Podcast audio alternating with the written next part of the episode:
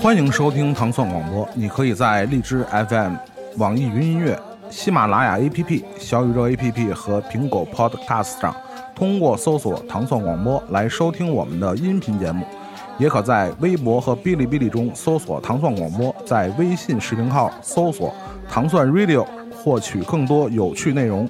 关注糖蒜广播和生于二零零四年的我们一起继续成长。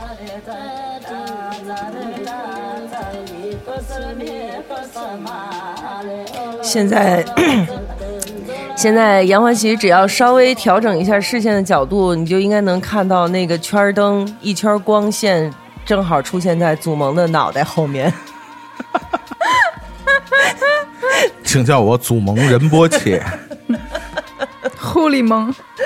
狐狸，狐狸蒙，Holy Holy Holy Holy 蒙，Holy 蒙，对。嗯，严肃，严肃，严肃。严肃严肃啊，严肃认真。今天是一期严肃认真的主题，对啊，谁让你提那么个是吧？主题不是，主要是你这个开头这个曲儿啊，就是你开头这个曲儿，然后配着现在这个圈灯，然后连线连过来是你的脑袋，再连线连过来是杨欢喜的视线，然后我实在是忍不住要做此联想。一部中世纪的名画是吧？啊，对，真的在发光，真的在发光。有必要跟大家解释一下啊。嗯呃，我觉得如果缺少这个解释啊，可能会让一部分这个听众们啊，嗯对这个我们今天的可能后面要展开的话题产生一些误解啊。因为确实最近，嗯、就最近一段时间吧，嗯就是呃，几乎所有的热点新闻，嗯都和这个死亡这件事有着或多或少的联系。嗯，对吧？大家一段时间对，大家可以这个自自行这个搜索一下，是吧？时下所有的这个热门的这个话题或者大家热议的话题，其实都和、呃死亡这件事本身有着或多或少的联系，对吧？对。对，嗯。呃，比如说这个这喵姐，首先启发我们的这个一个话题，嗯就是著名的法国新浪潮的旗手，嗯戈达尔，嗯。呃，在这个瑞士叫什么自助式安乐，安乐死，嗯安乐死他选择了一个这样的，呃，结束自己嗯生命的一个方式，也直接，呃，让这个整个就是二十世纪最伟大导演的版图又缺少了一块，是吧？嗯那天我看群里还有群友在说现现现存的在世的嗯伟大的导演还有哪些？就开始按照九十多岁年龄往下捋。对对对，嗯 倒倒倒数的，反正，呃，都七八十什么的，就是反正就是一寥寥无几了。眼一眼看日子也看的就差差不多该到头了的那个、那个那个岁数了，就属于、曾经属于电影的光荣的这个这个时代啊，嗯。渐渐的向我们拉下了这个帷幕，是吧？嗯。然后啊，包括最近算是最近呢，就是这个在在位七十年的 伊丽莎白二世啊，嗯。就女王、女王陛下也是这个去世了，嗯对吧？是呃，再有就是呃，在在在贵贵阳是吧？嗯那是贵阳是吧？嗯嗯非常不幸。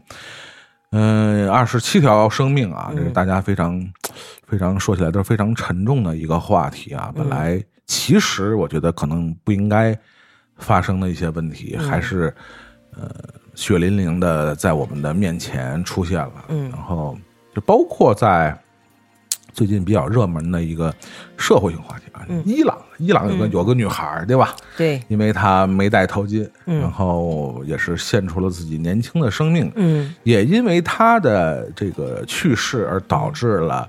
呃，伊朗的妇女，当然也有男性，嗯。走上了街头，啊，对，为了女性可以不戴头巾的这个权利而斗争啊，就是起了一场运动。对全世界啊，就是嘖海内海外是吧？嗯古今中外，都是因为呃死亡这个话题嗯而把我们的目光都聚焦到一起。所以，我们今天的呃话题呢，根据原来喵姐提的那个倡议啊，我们做了一个小小的变动，嗯跟大家聊一聊呃电影中这些关于死亡的这个因素啊。虽然听起来好像有一点点沉重啊，嗯但是呃大家会。呃，从我们的这些分享里能感受到，其实生老病死从来都是电影的非常离不开的一个主题没错，啊，都是嗯远比大家想的比重要高得多。对，没错。真的没没毛病，得看两句。你知道今天啊，啊就是因为最近这个社会上发生了这么多的新闻，我们吃瓜都不敢录音，嗯。然后没想到在电影里头，在电影节目里头把这些事儿又说了一遍，躲不开，对吧？艺术源于生活，是？是是是，躲不开，嗯，对。其实，再说回这个很多的电影里面提到的一些表现出来的死亡的场景，就像祖萌说的，远远比我们想象的比例比重要重很多很多。呃，我我可以甚至可以放出话来，嗯，它甚至比爱情在我们能想到的这些电影的经典的这个片单里边所占的比例还要高。是的，实际上，你嗯想，爱情所占的比例远远没有死死亡占的比例要高。对，对，因为死亡是每个人都逃不掉的事情，爱情就不一定每个人都能有了。哎，你是你骂谁呢？你说谁呢？你说谁呢？因为爱比死更冷。是是是对对是是是对对对对，嗯。所以呢，我们就这样吧。刚才跟祖萌也商量了一下，咱们的第一阶段这个节目，咱们就数一数，就从豆瓣儿，好吧？数落豆瓣儿。对，就从豆瓣儿，咱就说豆瓣儿的，比如说前十或者前二十的受欢迎的电影儿，咱挨个儿把它数下来，看看哪个电影里头没死人。听着怎么这么不严肃？这能不能严肃点啊？你们怎么回事？我们来，我们来看一看吧，就是我们受到了我们中国观众最欢迎的二十部古今中外的电影，里面是不是基本上我不敢说全部啊，起码得有百分之八九十都包含了死亡的元素吧？可以这么说吧？嗯差不多差不多嗯，那咱们怎么样？是从从一往后后数，还是从二十往前数啊？这么的，咱们先先、嗯就是你呃第一时间，嗯，咱每个人说第一时间你要想起的电影里边，给你留下印象最深刻的关于死亡的一个主题的片子。对、嗯。你，你第一时间都不就不用不要想，不要考虑，不要过脑子。一九零零，一九零零。一九零零，啊，最后最后的轮船爆炸，他选择了和轮船一起，嗯，嗯，同归同归于尽。嗯嗯对，这个其实他这这个主人公的死亡是，就是受到了很多讨论的，嗯，对吧？嗯就是其实他分明可以不用死，嗯嗯嗯，但是他还是依然选择了坚守在这、嗯这一艘船上。嗯实际上他是有寓意的，在这个里面。然后呢，也有人说，实际上他已经死了，当时看见的是他的魂魄啊，或者是怎哦，样。就开始解读。对，因为因为按照科学来讲，他是不可能自己在这样的一个地方还活那么长时间。而且还没老，对还没变样，他没变样，也没老。对，然后衣服都没脏，所以这个就是有很多很多的解读。但是正因为它引起了这么多的解读，所以可以见得这位一九零零他呃跟轮船的同归于尽的死亡是相当震撼人心，并且令人思考的。嗯我觉得这个是整个的这一部电影最升华的这样的一个部分。嗯如果他被那个小号手劝服跟他下船了，这电影就他没了。谈了恋爱，跟那个 对对跟那个他走了谈恋爱去了，对，谈恋爱去了，就是这就祖没不能接受了。哎，你们怎么回事儿啊？对，我可没那手艺，我跟你讲啊，所以我觉得这个一九零零的死应该算是我不知道，就是众望所归是吧？我看，哎哎，没错，嗯死得其所，嗯众望所归。而且就算是我看过的电影里面死的最有意义的之一吧，嗯可以说，对，这是我的第一反应。嗯，我总觉得就这种，包括戈达尔啊这种艺术家的嗯这种向死而生，最后嗯就是完全百分之二百是出于自己的意愿，然后嗯去选择这一条结束生命的道路，嗯都是非常令人敬佩。，对。就嗯普通人是就是无法望其项背。嗯，好了，该你了。不过脑子想，嗯。就是泰坦尼克，嗯。嗯，就彼时我还是一个小学生，嗯。就而且是比较小年级的小学生。嗯。然后你当时在电影院嗯。看的这个，甚至前面他们俩的爱情都我都不太明白，嗯，因为不嗯。就那么小，肯定是不太懂嗯。爱情的，嗯。就知道就是美好，哎，慢慢好了，好了，还挺开心的。然后还嗯，就是画了张裸画儿，嗯，然后之后就撞上冰了，撞上冰了之后，哎，怎么就趴在了最后那块木板上？嗯因为就是我到那个时候其实都没有想到，因为你要要带入一个小学生去看这个电影嘛，我那我到那个时候都没有想到下一秒这个 Jack 就会死。嗯然后，但是是在他弥留的时候，他演的太好了，嗯就是那些他的这种在生与死边缘，然后那么冷，嗯这个嘴唇抽动，然后还要嘱咐 Rose 的那些话的时候，就是我甚至是被带入了一个在生死边缘的那种感觉。嗯我没有被就是。小的时候没有太多被他们的爱情打动，但是嗯被这个弥留之际人的状态就震撼了。嗯就我甚至那时候都可能都没有在呃银幕或者屏幕里头见过死人，嗯或者见过将死之人的样子，我是不知道就是人快死是一个什么样儿的。对，然后但是当我看见他在那样的一个状态下，然后去。呃，嘱咐他的爱人，然后让他继续活下去的时嗯候，就是，就是，就是，还是非常大的那种震撼跟感动。对，没错，嗯。对，当时我看的时候，虽然我那会儿不是小学生了，我已经上高中了，但是呢，实际上我对他最后的生还一直抱着一线希望，就是到最后一刻，对，吧？对，对，对，就是就跟上次就跟咱看那个流浪 那个不是流浪地球，独行月球对，就是到最后一刻，因为那个时候我还没有看过那么多的影视作品，嗯所以我的希我抱的希望还 happy ending 还是比较对。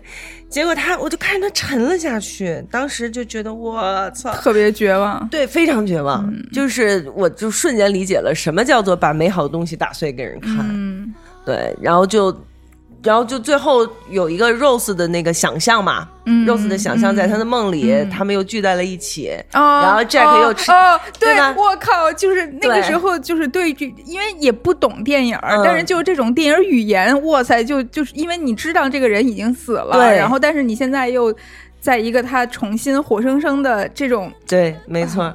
对，就是你，你当时你心里头被震撼那种感觉，以至于你想，为什么就是有很多人在嗯讨论说，为什么当时 Rose 只一个人趴那木板子上，嗯不让 Jack 一块儿上去？不是说 Rose 占地儿吗？对，说 哎，你们看没看过美国有一个就是嗯科学实验的那个栏栏目叫《留言终结者》，嗯他们嗯专门做了实验，嗯就是如果让 Jack 也上了那个木板这木板儿禁不禁得住？嗯最后的结论是这木板儿禁不住，嗯就俩人都得死，都得死要是这样的。证明人家卡神还是严谨的。啊是，那你说能引起这么大的讨论，也就是说明有多少人对 Jack 死是那么意难平，是的，是的对吧？是的，是的，嗯，这这个也是一个塑造的非常成功的虽死犹生的这样的一个角色。其实就是在这个电影之后，然后我们才会知，就是反正我吧，嗯才会慢慢身边有了就是很多的灾难发生，地震啊、嗯或者什么海啸啊，然后嗯就是。才慢慢知道，就是有很多真实发生的这种夫妻或者嗯父母跟子女的这种只能活一个的情况下，嗯嗯然后是如何牺牲自己，然后去让爱的人生命得以延续，就是这些东西。就是因为它在发生的时候，就是是第一第一次是以影视剧嗯的呈现方式，然后嗯出现在我眼前的，嗯然后所以在后面真的有这个这个可能。甚至比电影儿要伟大很多倍的这种情况，你才能就是确认哦，生命是很伟大的，嗯。对，爱是很伟大的，没错嗯。所以你看，为什么后来那个春娇那么恨志明，就是在这儿，就是对吧？你还记得？啊，对对对，地震的时候，然后他们，对对对对。这我倒没有什么太大印象。就是那个第三集的那个，对对对。没看，他们去台湾，去台湾嘛，地震，他先跑了，不是他俩开一房嘛，然后正准正正准备浪漫一下呢，嗯。然后你台湾是岛国岛岛就是那就经常多多多多震带嘛，对对对，嗯。然后地震的时候，然后这个志明好像自己就钻到桌子底下去了，嗯然后那那本能的保护自对己嘛那一刻呢，然后那个春娇同志呢，就是非常的失望啊，嗯溢于言表的失望在他脸上都展现出来，然后就因为这事儿，这晚上也没浪漫成，然后春娇就走了，春娇回香港了，连连夜回香港了。嗯，所以你说这个事儿，实际上我都不呃忘了节目里边就这个话题是不是也展开过？好像聊了一下，啊好像也聊过了一下，就是反正我我是呃觉得吧，嗯就是当然我们对比像呃铁达尼这样的。嗯呃，最终是为了自己所爱的人牺牲掉自己的这样的行为，当然固然是伟伟大但是我觉得可能，呃，就是还是那句话吧，就是人性呃不不不经不住考验，嗯就是说，呃。大家如果不是遇到这种极特殊的情况，嗯。还是不建议情侣们之间用这样的方式去考验对方，当，然，对吧？对，你知道这个事情，就是我爹特别的人间清醒，在这上面，就是有一年我们在家看《泰坦尼克号》，就是在嗯。电视上放的。嗯。我爹他不太去电影院，但是他也看，就是在电视上放他也看，嗯。一边看他一边告诉我说，比如说遇到了什么样的情况，你要怎么办？比如说地震了，你要嗯躲在哪儿？嗯比如说像嗯轮船失事了，你看他就说，你看这人够就就就对，你就应该扒住悬悬窗嗯或者扒住栏杆什么的，他会他会告诉我怎么办。然后最后他说了一句特别重要的话，就是如果比如说我们在一起的时候遇险了，谁也别管谁，嗯各跑各的，嗯各顾各的。如果要是互相管，那可能就是一起死。一手会，没错，就像那个飞机上之前，就是那个起飞之前，空姐儿不都会说，对说你要先把自己的氧气面罩戴好，你再去帮帮别人的。当你有余力帮助别人的时候，你对才能帮助。如果你自己还逃命不及，那你一定要先保全自己。春娇这个事儿说白了就是我。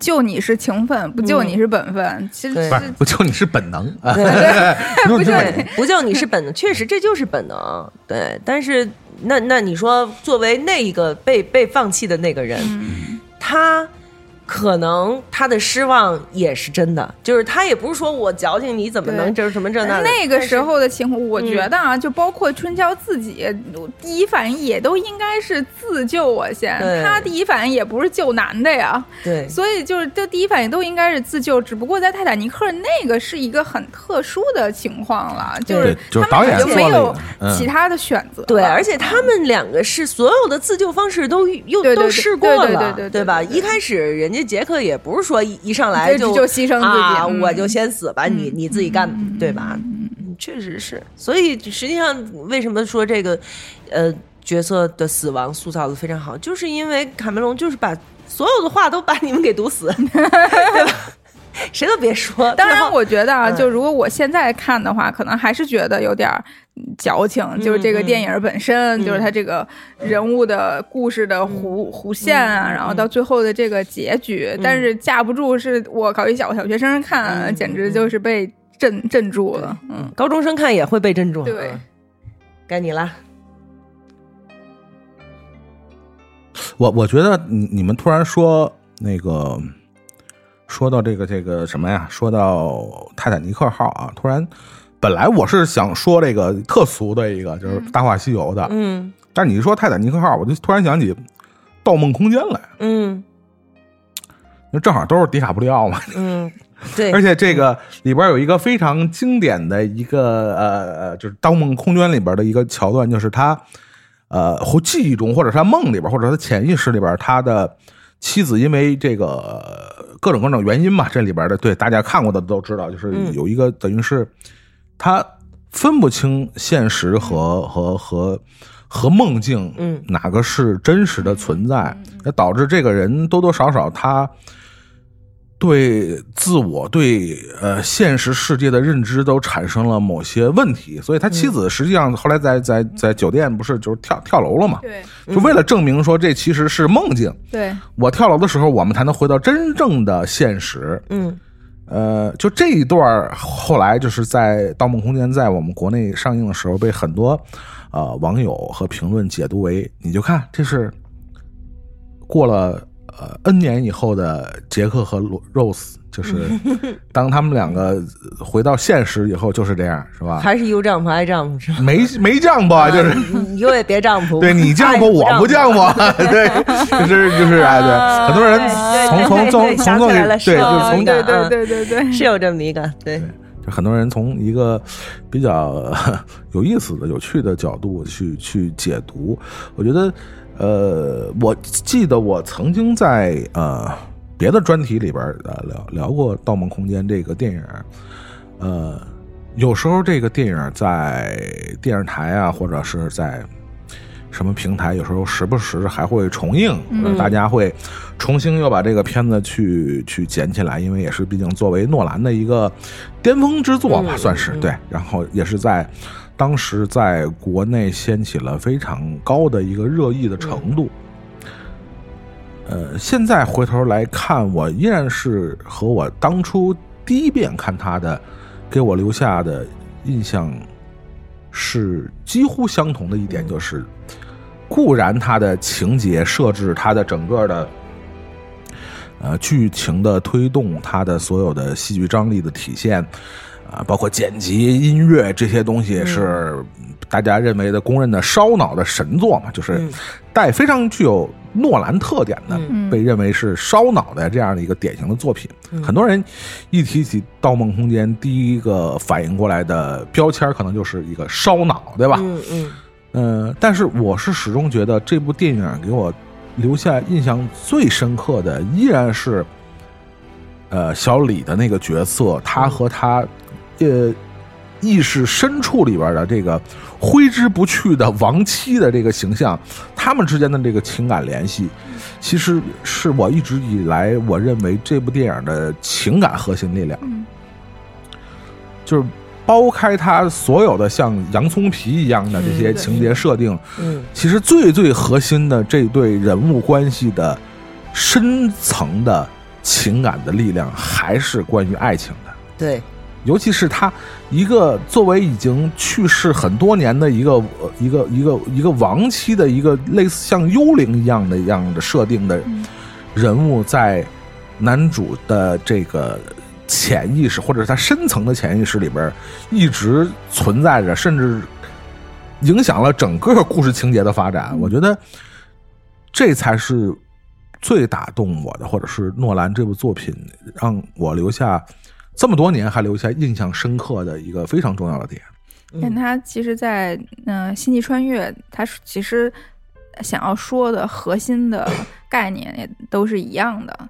盗梦空间是爱情，星际穿越就是 爱，就是亲情。对对对，一个穿越时空的这个力量的东西。嗯，因为我真的就是现在回想起来，就是好多年前第一次看《盗梦空间》的时候，我记得那时候好像还没有那么多什么 IMAX，反正我肯定是在一个。特别老的一个一个就是这种剧院那种样式的影院看的《盗梦空间》，然后那是那那已经不是我第一遍看了，就是之前可能找过泄露的什么资源什么的，就是就看了。但是呃，即使不是第一遍第一遍在影院看，还是给我一个非常大的那种震撼，尤其是他最后进入最。深层的那个梦境，然后他和他妻子，他和他亡妻创造的那个世界，然后就是他到海边，那整个城市是一片废墟啊。嗯，就是我记得就是，就想起那个许美静的那歌，就是没有你的世界一片荒芜，就是那种 对吧？就是那种感觉，就是非常的，我觉得还是挺给我留下这么多年。无论再看多少次这部电影啊，就是给留下的印象还是非常的深刻。当然，我还呃回头说回我第一时间想起的就是大家都就是太熟悉的就是那个是吧？嗯，大话西游》，对吧？刚才在录录音之前还跟喵姐在聊。呃，这部电影当时在国内，包括在香港上映的时候，是可以说是用这个票房惨败来来形容，毫不为过。但是，呃，之后的几年被，尤其是被这个大陆的很多这个是吧高校的学子们啊，在各种论坛上炒为这个所谓的后现代主义结构的经典啊。其非常重要的一点就是，它是一个悲剧的结局式的电影。这个是一个，你也可以说是在周星驰的电影系列作品里边非常呃不不同的吧。就是说你，你去回想周星驰所有的这个系列作品，其实以一种纯粹的呃悲剧的方式。当然，你也说《大话西游》，他用某一种方式，他把这话又圆回来了，呃对吧？就是大家还是就是修得正果嘛，嗯，各成各的正果嘛。但是，呃，你去回想他的几个主人公，实际上他最后的结局都是悲剧的，就是他以死亡的形式作为他的，呃，比如孙悟空可能就是成成成仙成佛了，嗯，对吧？然后这个什么菩提老 菩提老祖也是转世了什么的，对。但实际上这几个人物主人公其实都是。就是以死亡的形式嗯。作为他的这个整个故事的结尾嘛，就是至尊宝的实际上最后的结局是死亡，对，或者说呃，我们不用死亡，可能就是它是某种哎、一种程度的涅涅槃，对重生，它变成了齐天大圣。嗯但是实际上，这个人物在刘镇伟和周星驰的设定里，其实就是一个死亡的结局嘛。嗯实际上，对，包括他后来出现的那个所谓的西洋武士的那个形象，嗯实际上就是他的前世今生的，或者是来世投胎的另外一个形象的投射嘛，对吧？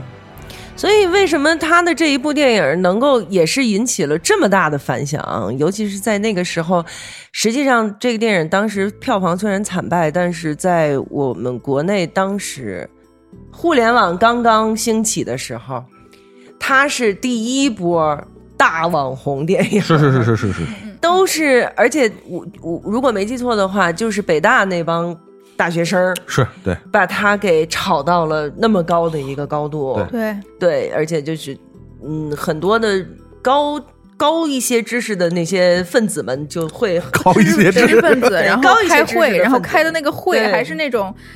红木桌子坐在那儿的，然后立个小粉盘儿的，就是那种，然后分析国企这电影风格的怎么回事儿。会。对对对。我突，然想起那个段子来，就是某个电视台的记者采访那个周星驰啊，就问他、嗯说：“你你认为你自己是这个后现代主义大师吗？”嗯，然后周星驰说：“对，没错，我就是那个什么什么主义的大师。”也确实是一个非常有意思的，就像明友说的，这是一个二十世纪九十年代末的一部，呃，不是，它本身不是九十年代末的，但是它是成为一个最红的网络现象和一个在青少年之中之之中的一个有点有点亚文化的那样特点的现象，确实是在二十世纪的呃九十年代末才产生了这么一个奇怪的，其实非常奇怪的效应啊。嗯嗯嗯，没错。你刚才说到这个这个死就是死亡，包括他的救赎啊，他的什么？其实我我还想再推荐一次。我记得我之前在节目里是咱们节目还是女托里面提过这一部电影，是罗宾威廉姆斯在一九九八年的时候上映的一部电影，是挺挺挺不出名的。这电影叫《美梦成真》。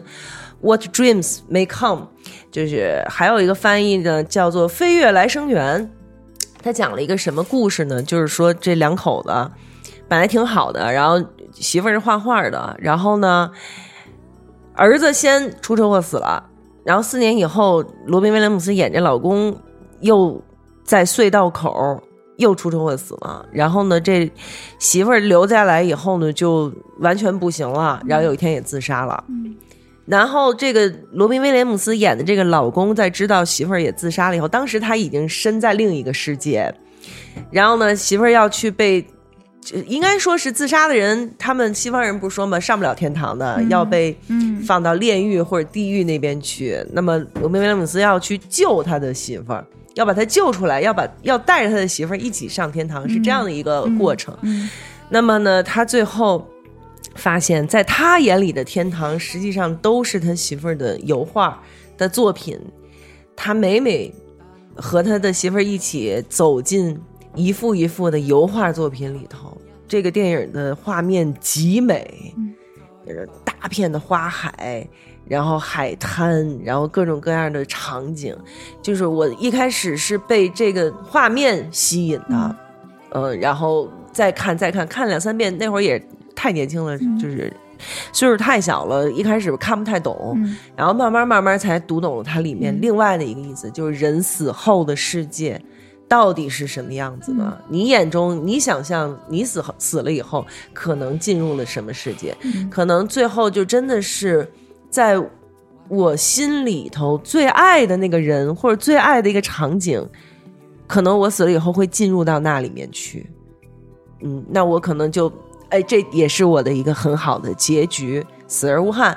可能会有这样的一个意思在里面，我觉得大家可以去找这个电影去看一看，就是你不看别的，光看这画面就行，特别特别美好。对。这个画面，嗯，我就想起来前两年最、就是被大家就是嗯最感动的吧，应该是《奇葩说》嗯一某一季《奇葩说》，马东他说的就是那一、那一期节目就是关于死亡嘛，嗯嗯，然后是呃那有一段，我觉得大家就微博上随便一搜就能搜搜到，就是把它比喻成暗物质，嗯，就是你最挚爱的、你的嗯亲人嗯。的死亡之后，然后他跟你的关系是什么？嗯嗯，嗯。对，嗯，就是你真的也很难说，你又没死过，你真的很难说，就是死了以后到底是什么样子的。对，对，所以有的时候你说我们说天堂，我们说地狱，我们说其他的一些死后的世界，可能确实是一个是给活着的人一些安慰。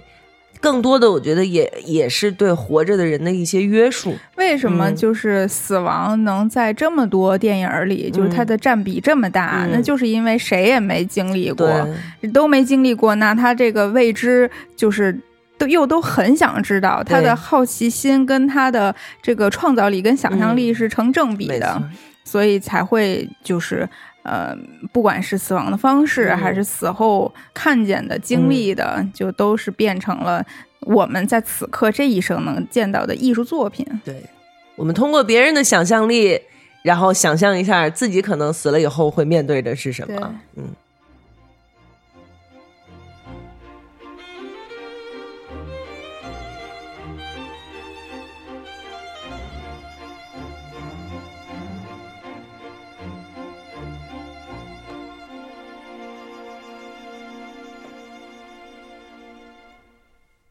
刚才还那个在录音之前啊，还跟苗姐说，我说这个，我其实我们虽然说嘴上那么说啊，说这个呃，在电影的这些经典的作品里边，死亡这个主题一定是占了一个非常高的比例啊，嗯但是我们自己也心里没数，就是这个比例高到一个什么程度。嗯然后那个我俩在录音之前看了一眼那个某伴儿 Top 二五零，然后非常非常惊非常惊人啊！嗯这个大家大家如果现在就是听我们节目的朋友们手里有有有这个有条件啊，大家可以翻一下啊这个嗯，打开打开，嗯某伴儿二五零，嗯看看这些其实都是大家耳熟能详的电影，嗯非常熟悉的，尤其我们这些是吧？这些喜欢喜欢这些某伴的这些文艺青年啊，嗯电影影迷们，呃，想想这些你们喜欢的呃电影里边这个关于死亡这个主题是占了一个多大的比例多？大的比例？咱们现在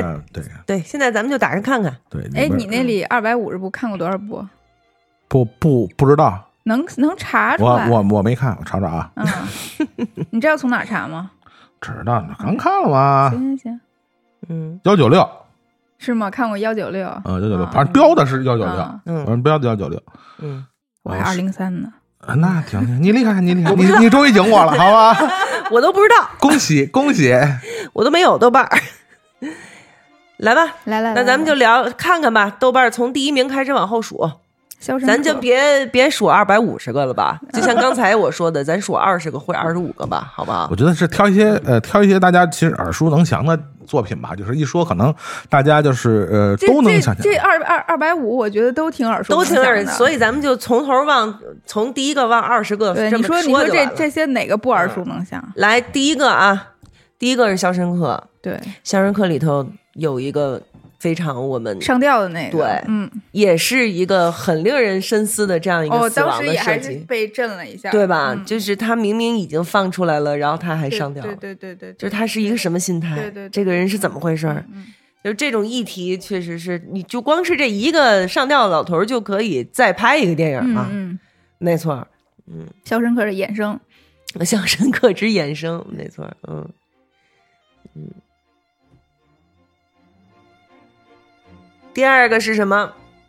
他的第二名《霸王别姬》啊，不是现在豆瓣二五零的第一名还是肖申克呢？对，牛逼，真的太牛逼了。确实是，第二个是《霸王别姬》，《对，霸王别姬》的最著名的死亡场景就是小豆的最后自刎，小豆的最后自刎也没毛病。对，是吧？对，他最后他叫的，他叫最后一声就是小豆子呀，嗯，是吧？不是蝶衣，忘了，我也我也忘了，不记得了。回去看去。你俩还在这比数，真是 根本看了跟没看一样，真的是。光剩个数了，我跟你讲。我也觉得哎是，呀，嗯，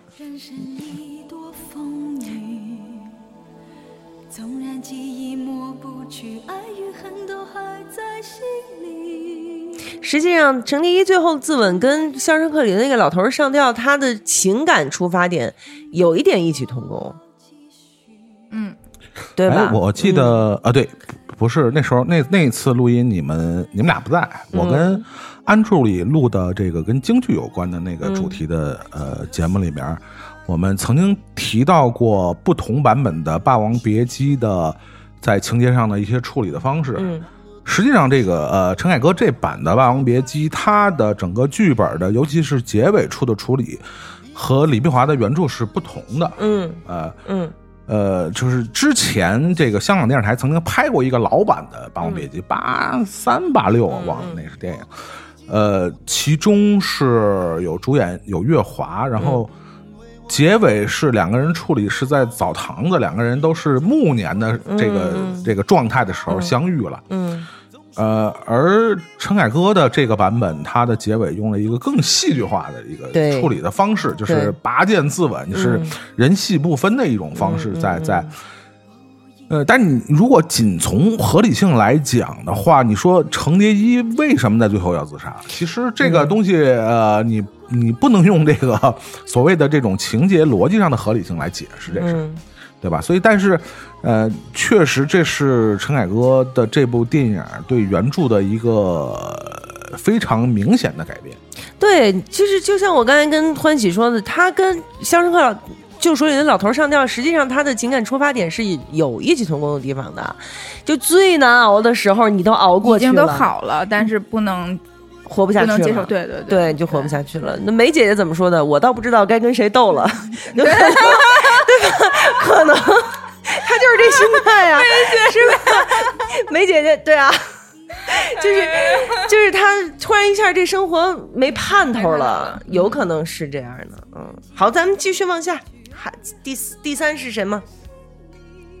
第三第三是谁？阿甘，阿甘，阿甘里面的去世的人物，他的那个反正阿甘死不，了，我知道。他他儿他儿子的妈，那个那个女孩，就这么说吧，他妈和他的情情人，他情人。他的爱人，其实都是最终以死亡的形对对对式对对呈现就是在喊那个。Run Forest 对。Gump Run，对对对，等于他生命中最重要的两个女人，对。实际上在这部电影里都是死去了。然后他生命中最重要的两个女人的这两两个人的一辈子，也是是一个鲜鲜明对比的两个不同女性的嗯，一辈子。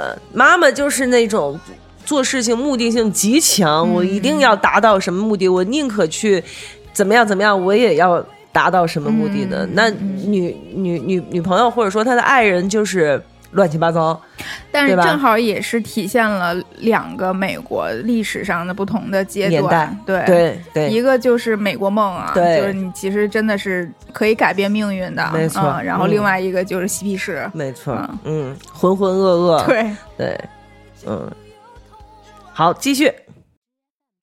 泰坦尼克泰坦尼克对对过了，刚刚说过了，下面就是这个杀手不太对，冷，哇，哦这个也是，嗯，你你咱们说了几部了，部部里头有，对，这是第五部了。对，所以说这个生老病死，看样子是大家根本绕不开的，绝对包括艺术工作者和他们这些电影的创造者，他们也无法，或或者说是不能不能避开的话题。没错，嗯，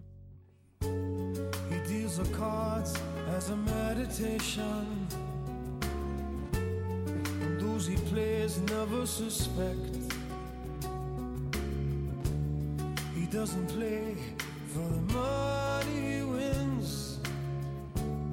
He doesn't play for respect. 咱这期节目可是没人再说咱片儿冷门了。冷不了门，冷不了门。就是嗯，恍就恍恍如这个片子好像是一个好多年前的看过的那种 感觉啊，就真的就是这可不就是吗？是吧？就感觉有嗯。好多年没看过这个这种感觉的电影了。现在哦哦对，我觉得哦对就是那种我知道了就是啊嗯。就就是刚开始看电影的时候，然后哗啦哗啦哗啦看的全都是这样的电影，电哎对就是电影，电影，嗯，对，就是大家会出于一种非常纯粹的，就是喜欢的这样的一个出发点，嗯。而不会考虑一些什么什么商业概概念，对吧？哦什么观念，什么流量，嗯什么票房嗯热点，是吧？这种都都没没有，就是大家就是我只我只关心这是好人还是坏人，对对对对对，这人是活着还是你在死了？写故事的时候，你只关心这个故事本身。没错，没错，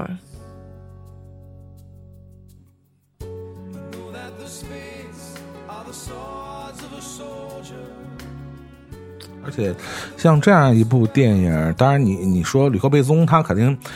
呃，比如说他是往上承接了一些比较呃经典的这样的所谓的像警匪片的这种类型，呃，包括他之后可能也会影响很多的更年轻的电影创作者。但是，呃，我我觉得可能这样一部电影当时会让我们喜欢，可能是他第一个呃电影里边透露出的这种，就是两颗孤独的灵魂嘛，对吧？嗯，两颗孤独的心灵，然后这里边的死亡其实带有某种意义上的宿宿命感。嗯，就是他作为一个这样的主人公的人设，其实死亡几乎是他必然的一个宿命，对就是他的命运所在。所嗯以他在这样的一个人生中，然后还遇到了另外一个小女孩呃，并且。在他几乎必然走向死亡的这个命运里边，他还拯救了另外一个灵魂。嗯。是的，这就是他所有的呃有限的生命中的一个非常巨大的一个价值。价值。对，嗯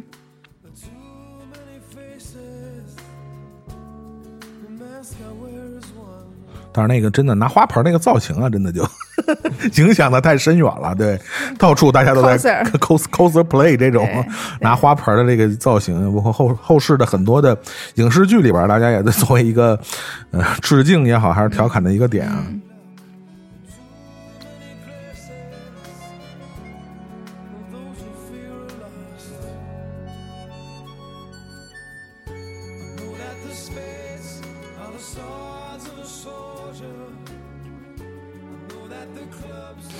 然后，哎呀，真是真是好多这种，虽然说热门吧，但是真的好多电影可能好多年都没没没再重新去看是的是的，我也是。回头再去看可能会会百百感交集。对你像这个电影，就是我不太再敢看的一部电影。嗯，我当时看完以后，就是就心里太难受了。现在要翻拍的嗯话，估计莱昂或者马马蒂尔达就得是黑人了。哎，嘿嘿嘿嘿真讨厌，外企的人怎么那么讨厌？Black Lives Matters，好吧？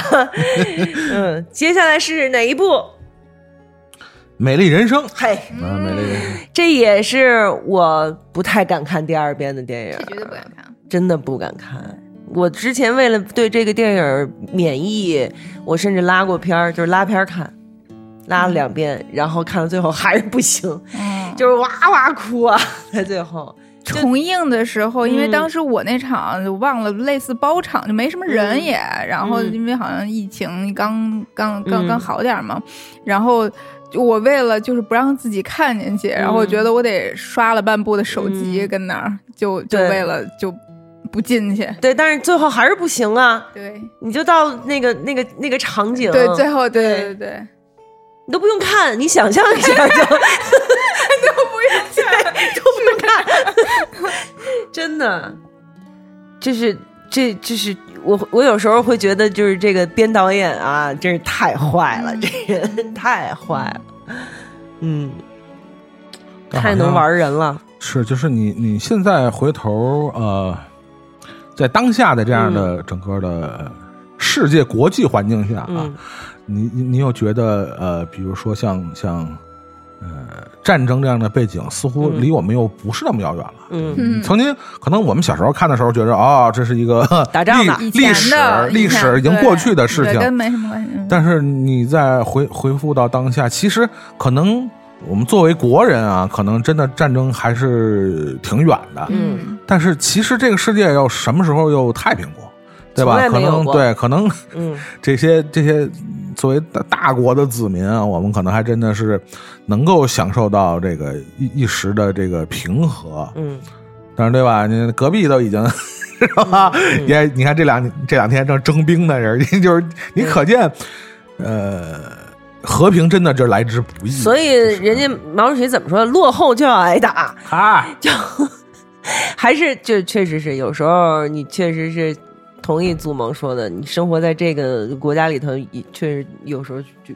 就感觉到自己就是还是蛮幸运的。所以我也提起码你是一个和平的这样的一个地方。所以我要提醒某些网友，不要凡事就喊打喊杀的。对，我还是这么认为，嗯凡是在网上跳脚喊打喊杀的这些人，嗯真的有那么一天，嗯你最好自觉就给我冲到最前面。嗯谁他妈喊得欢，你就给我冲到最靠前。嗯，否则他是不会对这个事儿有一些真正的认识的。其实他根本就没有办法能够想象，一旦要是在你的国家、在你的地方发生了战争，你到底会过着一个什么样的生活？他根本就没有办法想象这件事情，就是他他满脑子就只有。玉米七块钱一穗儿，不是七毛钱一穗儿，就是他满脑子就只有这种东西，涨价了吧？应该。对，所以 嗯，祖萌说的对，没错，祖萌永远是对的。祖萌永远是对的。其实我觉得插插开一个咱们这个刚才说的这个序列啊，我觉得我插一部电影进来啊。嗯你说起这个嗯《美丽人生》，我必须提到有一个电影，就是跟这个电影可以作为一个对标的，那就是《辛德勒名单》，嗯，是吧？不行了你他就肯定在这下例子他下头就是他呀。美丽人生是吧不是这例子里头不能会不会没有辛德勒名单吗？中间隔个《千与千寻》就是啊，辛德那把辛德勒名单。那把千与千寻让过去，让过去，对吧？千与千寻里头没有死人，反正啊，它毕竟是一个，是因为它是童，话，对，对，它毕竟是个童话。嗯，那接接下来不就是辛德勒名单了吗？真的太惨了，嗯对。这辛德勒名单确实是，真的是太惨了。就是他，嗯、就是还是我们刚才说的那个话题啊，真的就是那些天天在网网络上跳脚儿胡喷的那些人啊，真的，我觉得天天以后就是真的每天让他们看一遍这个，真的每天让他们看一遍这个啊，恐怕我估计他们就没有那么大劲头了啊。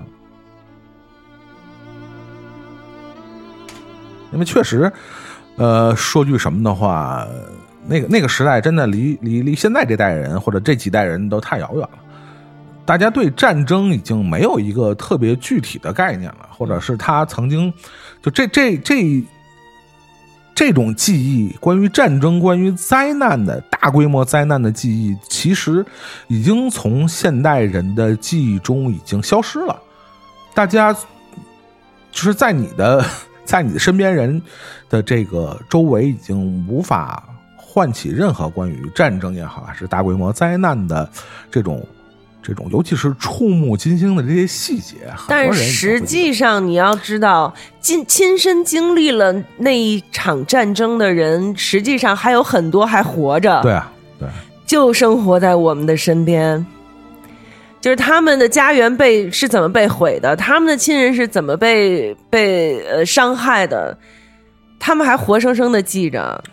然后呢，我们每年都会有那么一两天，有人告诉我们，忘记就意味着背叛。但是实际上人都是趋利避害的，没有人会一直记着这些灾难的苦难的东西，就是不会的。你老记着，你这人就该疯了。对对，所以但是你即使不记得也好，但是你要知道，那些经历了亲身经历了苦难的人，现在还就生活在你身边，他可能就是你的爷爷奶奶，对吧？或者你可能岁数小点，他可能就是你太爷爷太奶奶之类的。那你忘了也可以，但是我真的不希望你们再去鼓吹说打什么这打打那儿打这儿打那儿，真的，你去问问他们去，你问问他们还想不想打。就不要太自以为是，战争真的不是什么好东西。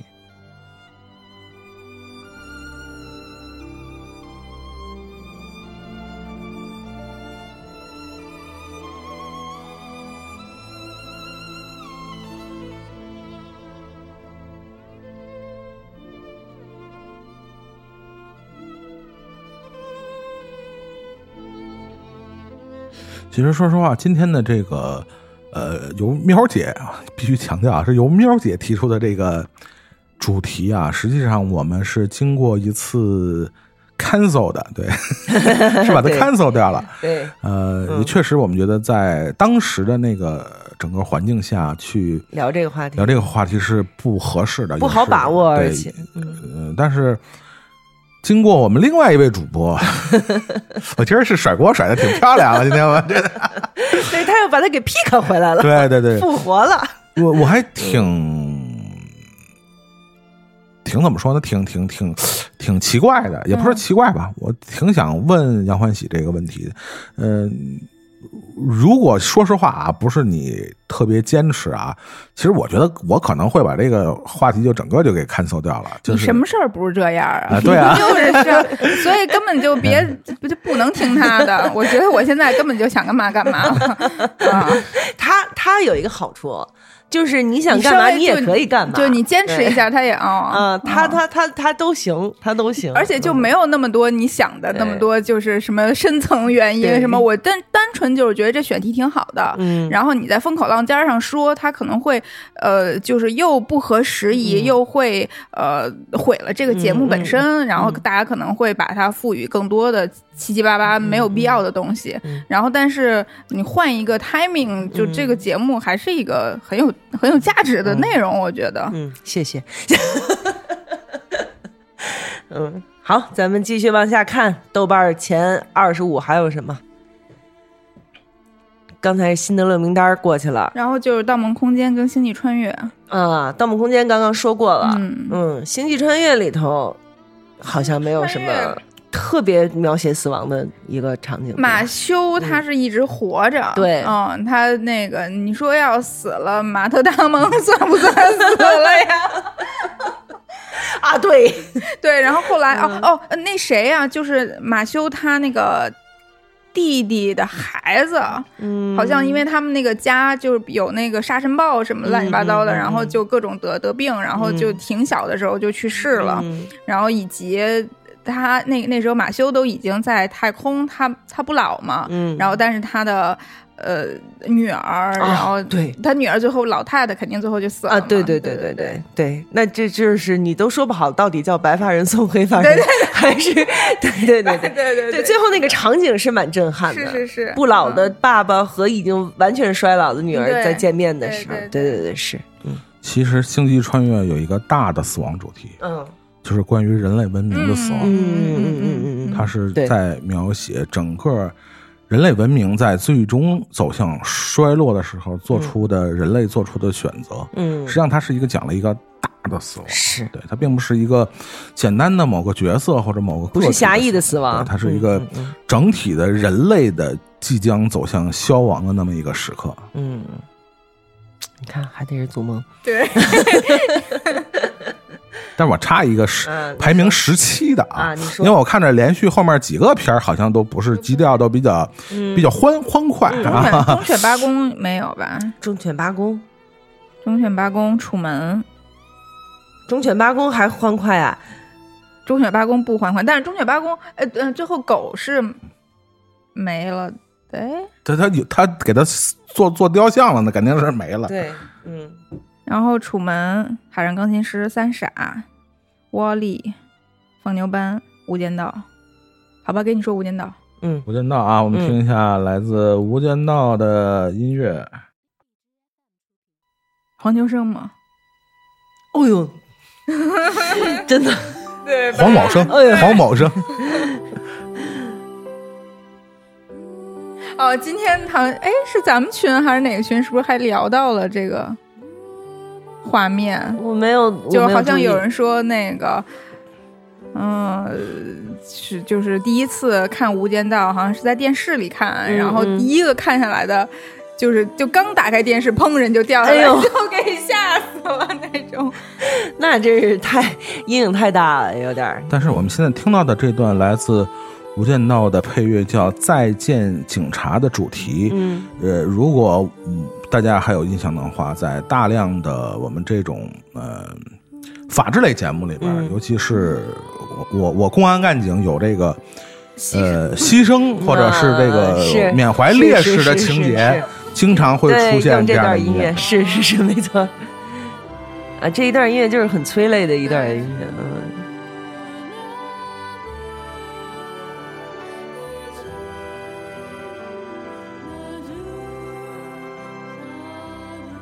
确实，不管是这个系列作品里边的这个呃梁朝伟饰演的那个呃卧底的警察，还是这个黄某生的那个 他那个上司，嗯还是后来的这个呃黎明和陈道明演的那个，嗯也是不同的这个公安干警的形象啊，嗯嗯嗯也是为这部作品也是。做了一个很好的基调，就是在打击违法犯罪的这个道路上，也是少不了。对，这虽然听起来很主角的一个话，但是确实，呃，他们这些人做出了非常伟大的牺牲。如果没有这些人的前赴后继啊，虽然我这个话发言有点像那个非常官方啊，但确实这是一个发自内心的对感慨，让我们能远离这些这违法犯罪的这些活动啊。就是有些人默默的在背后做出了这些巨大的牺牲。你说说，我突然想起了重庆大姐，就是 重案六组那个电视剧，也是一个我年轻的时候非常爱看的一部。重案六组好像没。什么人牺牲了？应该我记得。就是第一部有一个年轻的小女警察叫白灵对吧？白灵儿，但我不记得她她最后死了，啊最后被也是毒贩还是什么黑社会，嗯，打死了。那有那一下，我也是给哭坏了，你知道吗？然后我就记得李成儒了，李成儒应该没事儿，嗯李成儒没事嗯，嗯。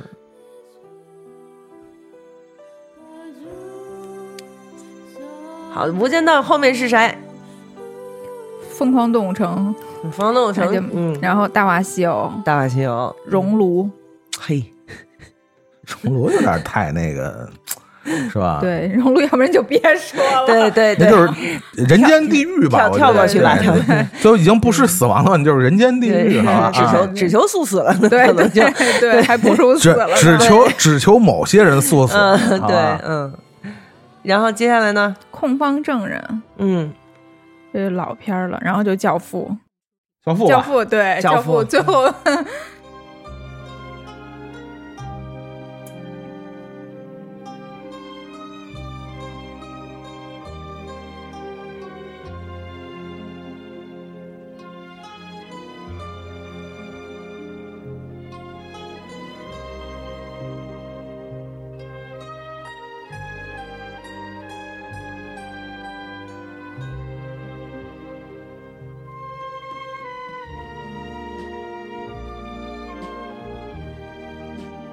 我也是，也没多长时间，我记得，因为这个 《教父》系列，因为经常在呃资料馆以各种名义重映，是吧？嗯这种多少周年啊、修复啊，是吧？嗯四 K 啊，什么这种的，嗯然后就每次都是一票难求嘛。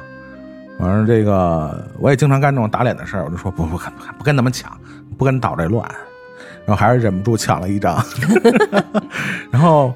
呃，我是去看的《教父三》，应该是、就是嗯麦克克良之死嘛。后来他做的修复的时候，给了一个副标题嘛。嗯呃，我在看的当下啊，我我我突然我忘了是谁说的是，好像是不是你说的有一回，好像、啊说啥？是，呃，说就是现现当代的电影啊，好像从来没有，就很少再有这种看完了特别痛快的那样的感觉。我忘了是谁说了，可能是你说的，或者听起来像是我说的，是你说的很像 你就当是你说的这种结论性的话，听起来听起来像我说的。嗯这么粗糙的形容词我。打我打个就是这完完完全不喜欢现在的所有电影。对，我跟你说，我打个岔啊，就是就是前两天我不是有一个就是搜狐呃时时尚的采访，我拍了一个片子，嗯然后有一个。那个听众在那个片子底下留了个言，说：“嗯喵儿姐，快去录天堂吧！哦那个你这个老阿姨的霸道母亲式的滔滔不绝的叨叨，实在是太令人着迷了。”他刚才说的那句话，我觉得就是很像是老阿姨式的霸道母亲对对对，会说的那种。精准，对，精准，精准。嗯，好好，你祖萌你继续。啊，对，就是嗯就看完了就是那种就是解解气嘛，就是嗯整个从他讲故事的方式，他的人物塑造，他的嗯。表演，他的情节，嗯。呃，他的整个的节奏，然后他这种非常经典的这样的叙事的一种形式，嗯。啊，就是就是就是就是解气嘛，看完了嗯，就是。嗯嗯。就是虽然看过那么多遍了，然后嗯。你在大荧幕上看《教父》，就是依然是特别就是解气，你明白吗？就是那种感觉，就是就是经典给你带来的那种震撼。嗯，当然，就是呃，不可回避的，就还是他最终他的结结尾的处理的方式，嗯他整个就是最从那个剧院出来的这一系列的这个杀戮，嗯对吧？包括他。嗯嗯嗯嗯这个整个剪辑下来，他他们作为反击的这种这种报复的这个行动啊，嗯。就伴随着一系列的死亡，嗯。嗯呃，权谋争斗啊、呃，爱恨情仇在里边的，个人的对个人的对。家族的，他们利益集团之间的，一直到这个迈克尔·克里昂抱着他女儿，嗯就是嗯。就是放声的痛哭，但是他在电影里边是没有声音，没有声音，对。对，没有声音的，乃至于最后他就像他父亲一样，死在了那个菜地里，对，吧？就就是一一歪门儿对对对对，就是使得这三部曲形成了一个 非常完美的闭环，嗯嗯就是从老的克里昂之死一直到这个迈克尔·克里昂之死，它形成了一个。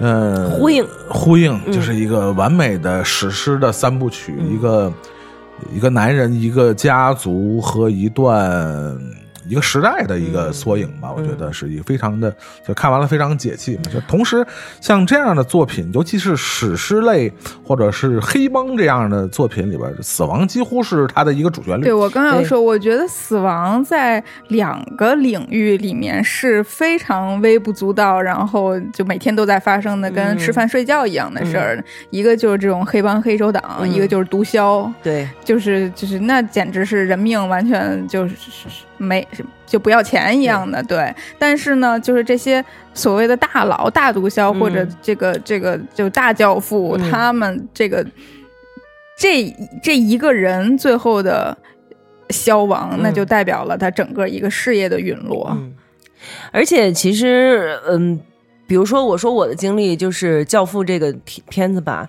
怎么说呢？它可以说是我看过的第一部。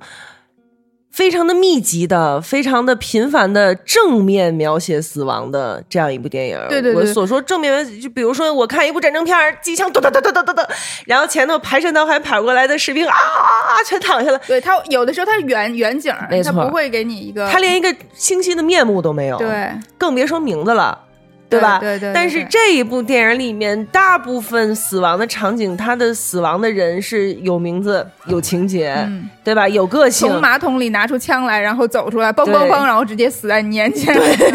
对 他，他他有行动，就是或者说你，比如说你叭叭叭杀好多人，那些人也是死在你眼前，对对对对对而不是给一一个个全景。对，一个群像的面目模糊的那个样子的死去，所以就是这一部片子对死亡的处理，实际上它也是这个手法是相当的，我觉得是有点儿危险。就如果你不能接受这个的话，你可能会对这这这类的片子是非常厌恶的。嗯其实到对即直到现在，嗯你说好莱坞上真正的这这种描写死亡都都不多。对，对，都那些好莱坞大商业片还是不太敢这么描写死亡的。没错，嗯嗯，没错。所以就是，所以他是经典嘛，所以他是大师嘛，嗯，所以他能让祖萌看一遍一遍又一遍的嘛，对吧？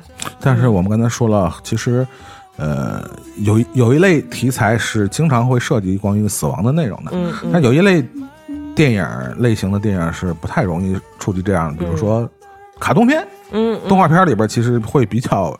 呃不太容易触及死亡，因为毕竟它是一个全年龄向的嘛。对，呃，去涉及死亡的话题，其实会比较的敏感。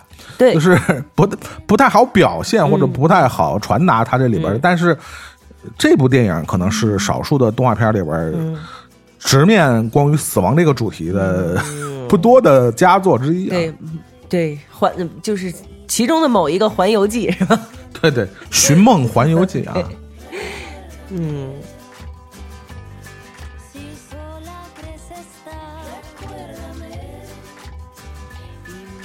这相对来说是他整个这个片单里边二五零里边会比较新的一个作品了。对对，因为确实，呃，这个不管是皮克斯啊，还是迪士尼，还是、就是这些年它的动画的题材也会越来越，宽泛了。呃，嗯一个是宽泛，它的主题也会像呃全龄向嘛。嗯以前全龄向是意味着低龄向，嗯嗯，但是现在全龄向就在在向成成人化的这个 这个方向倾斜啊，所以他不可避免的对这些生老病死的主题啊，用他们一个比较呃其实巧妙的一个方式嗯在向大家传达呢。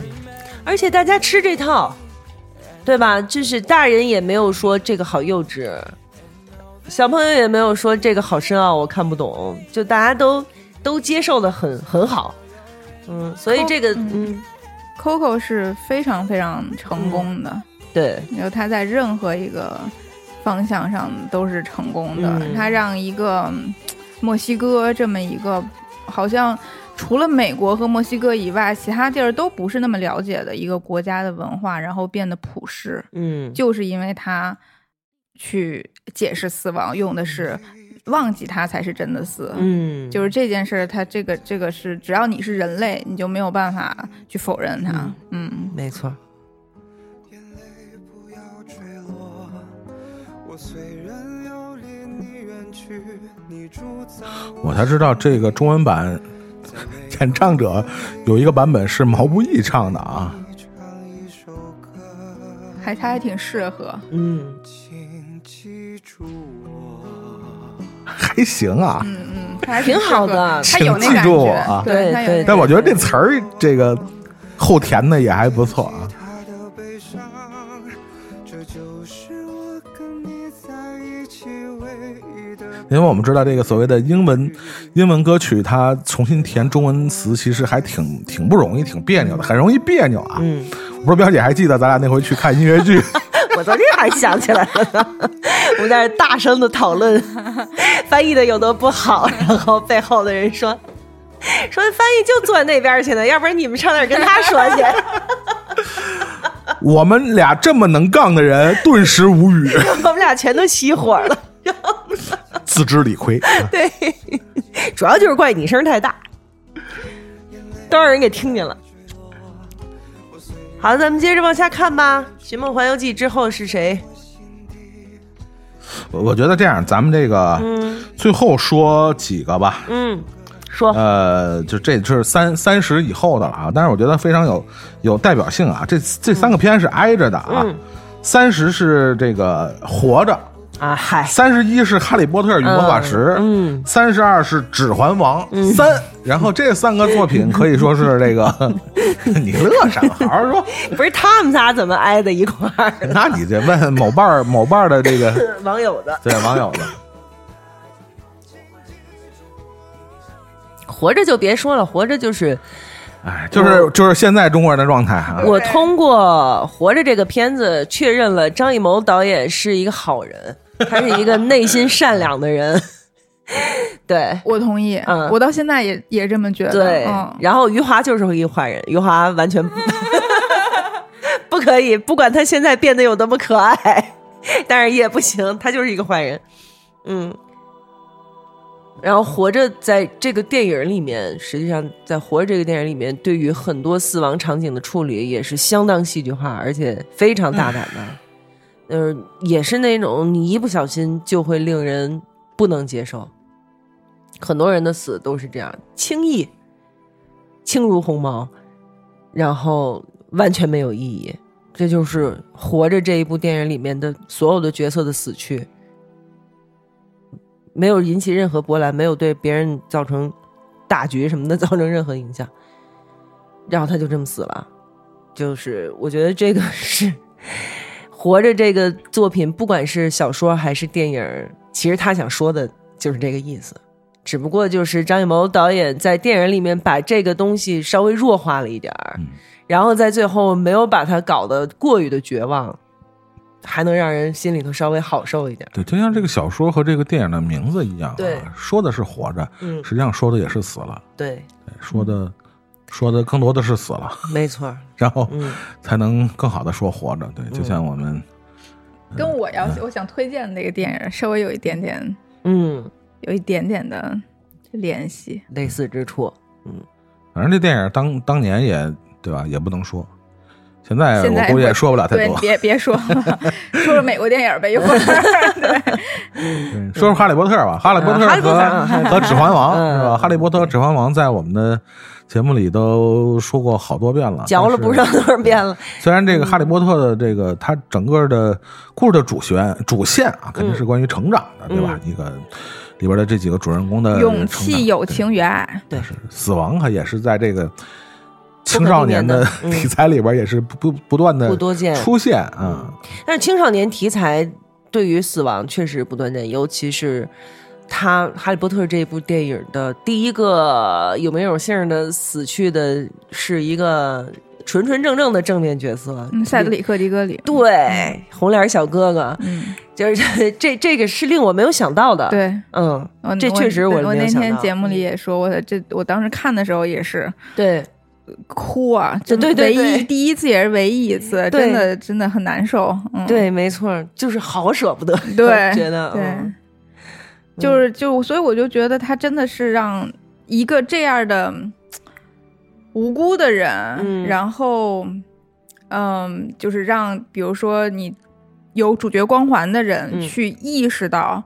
你自己作为主角的重要，嗯你的意义，然后以及这世界上这个死亡它是有多不看人，对，特别像那个，就是因为我前几天刚把《风骚律师》看完，嗯风骚律师》最后一季就是那个祖萌，你看了吗？应该没有。嗯，哎，风骚骚律师是那个的 suit 吗？不是的不 suit，是不是哦，Better Call Saul，哦，风骚律师》最后一季，嗯。呃，这个这个这个这个 Saul，然后嗯。和 Kim 他们两个人就已经被卷入了毒枭的战争里，他们俩嗯。作为律师，不要剧透，已经卷进去了，然后就是眼睁睁的在他们面前，就是死了一个他们根本不可能会想象得到的一个人，嗯，就就在他们面前就嗯。中枪倒下了，嗯，然后就是那一刻让他们俩觉得就是就逃不开干系了。这个这个事情不是说好像罪过都是毒枭的，嗯。就是他们作为你作为主角也好，作为这件事儿的当事人之一也好，就这个身上背负了命了，嗯就这个世界就就永远不会再光明起来了。你看这个《哈利波特》不是也一样吗？就是在那之前。灯还亮着，没错就是没错没错摄摄摄影组的灯光师还有活儿干。从那一集开始以后，摄影组就没有灯光师了。是的，然后你看那一集《火焰杯》，他有他用非常非常多的手法表现了青少年的成长，比如说那个哎，女孩叫赫敏的 赫敏的成长嗯误会，对吧？嗯误会。来了那些法国的小女孩，嗯那个那样子。有两个有一些小情爱的对感觉，对，然后然后呢，就是呃遇到了更大的危险。嗯，哎哎，最后死了个人，嗯，就是你你就觉得哇，你这个成长完成的可真是太完整了。对 对，伏地魔就就已经近在咫尺了。没错，嗯没错，嗯所以这就是为什么从一开始好像《哈利波特》包括它的原著啊，嗯呃，从一开始被人们认为是这个儿童读物，对吧？嗯儿童题材读物，但是呢，慢慢的变成了一个这个全球热门风靡的读物，就是，呃，在在呃罗琳的这种的、儿童式教育的，或者说在这个西方很多国家的儿童教育里边，其实如何在成长中认知生老病死，其实嗯也是你成长中不得不学习的一门课程。是的，就是你只有，呃，这人只有真正的能面对生老病死的时候，嗯。才能被认为是真正的成长。嗯，所以这在一个好像觉着不可思议的关于 儿儿童题材的一个作品里边出现，其实它也是一种，呃，怎么说呢？我们刚才说动画片儿可能不太敢涉及，或者是不太容易涉及到嗯死亡这样的主题。其实嗯从一开始大家去看呃《哈利波特与魔法石》，可能也嗯不会觉得这个。电影就是你在没看过原著的情况下，嗯也不太认为这个电影会往那么一个方向走去。对，但是其实人的真实的成长不就是这样吗？慢慢的认识到很多你在童年、你在少年时候认识不到的，其中一个一个非常重要的课题就是关于嗯死亡的。嗯对，怎么认知死亡？这是在童年的时候，人不会对死亡有任何的概念。嗯对，只有你发现这人对死亡有概念的时候，这就意味着你已经不再是孩子了。嗯对。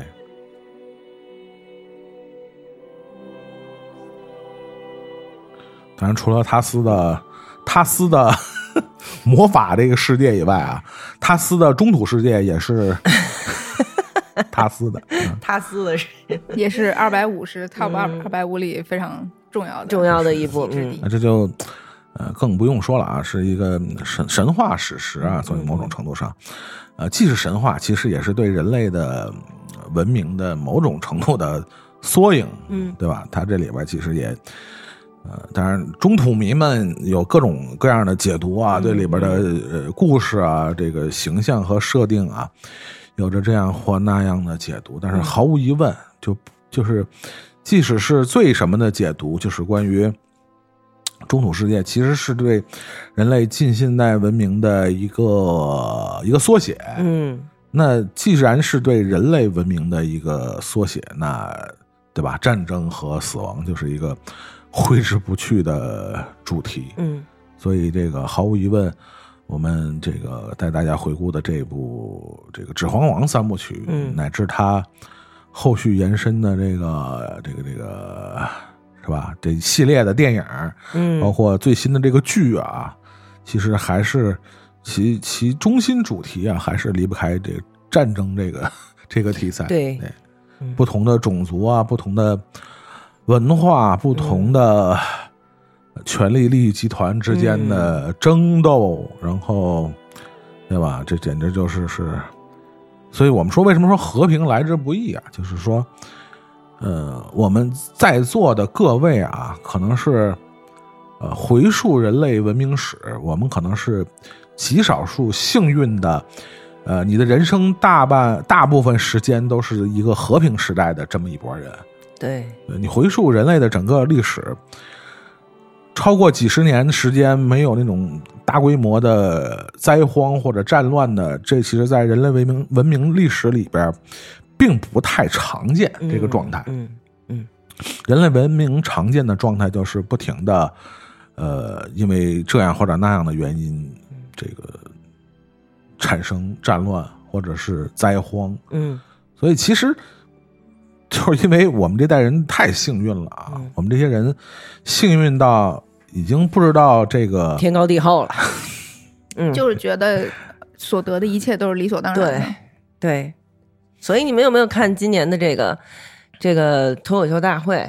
那哥们儿不是说了嘛，说二十多岁的年轻人像我这样平凡的是常态，像他们那种一上来就成功的是变态，嗯对吧？所以我们其实现在就是生活在这一个变态的这样的一个场景里现在面，的就嗯是尤其十几、二十多岁的这些孩子，真的就就是过于幸福了。对嗯，对就是你的环境也好，家庭也好，就没有任何的压力。嗯阻碍什么的。是。对，只不过就是这几年现在碰见了这些事儿，嗯。然后已经让一部分人就觉得就生不如死了。嗯，所以呢，我建议你们去看一看，这是我今天想要跟大家聊的一个关于死亡主题的，同时也想推荐的一部很早之前的五五十五六十年代的，说抗美援朝的一部电影，叫做《英雄儿女》。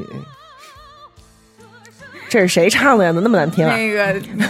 我刚要说你那个，你那听众不是你那粉丝那评评论又该 问这个妈妈霸道母亲又要来了，霸道母亲又来了居然给我推英雄儿女，对 我奶奶都没给我推，霸道母亲，我告诉你们去看啊，《英雄儿女》。我奶奶可能给我推的泰坦尼克儿，你给我推英雄儿女，对，为什么我要给你们推《英雄儿女》？就是因为这这个《英雄儿》里面有一个非常壮烈的死亡的场景，就在电影的一开头，我们的王成是共产主义的战士，是特殊材料制成的人，然后他一个人坚守着一个高地，在美国鬼子正要往上冲的时候，他一个人打退了一波又一波，但是更多的一波又一波的豺狼虎豹向他扑过来的时候，他拿起了步话机，对着总部呐喊了一声：“为了胜利，向我开炮！”就是这样的一句台词。祖萌，你有没有小的时候，你们自己、你们男孩子在一起玩什么的时候，会不会每个人都喊过这句台词？并不会，太可怕了，这个画面我无法并不会。我的妈呀！真的就这是什么谈恋爱还难想象的画面？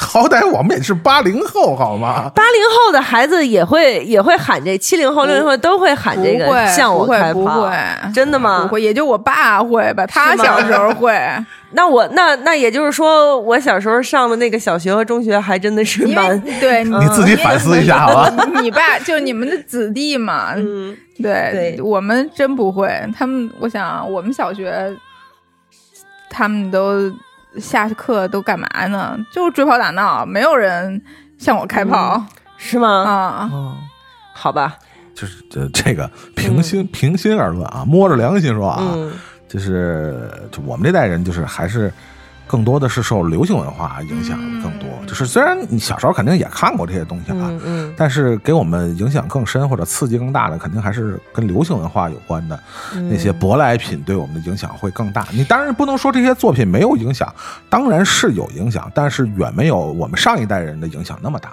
那是一定的。对，那我可能那就是我是一个特例。对你反思一下吧，你自己的问题，我。觉得我不用反思。我现在成长为这么一个正直的、正值的中年女性，我觉得跟我小时候被这样的电影、这样作品来教育出了一个最基础的三观是有关系的。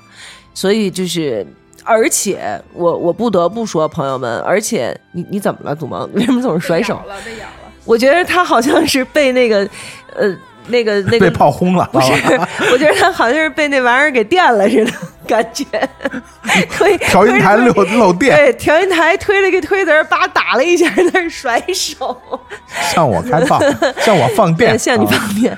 对，就是我我的意思是什么呢？就是说这些这些电影作品，并不是说我只为了想让大家也受受这教育，并不是，是因为这样的电影，包括《英雄儿女》，包括《地道战》，包括《地雷战》《小兵张嘎》之类的这样一系列的电影，实际上它在它的艺术造诣上是有着非常高的一个高度的。因为他们的制嗯作者，他的制作者都是。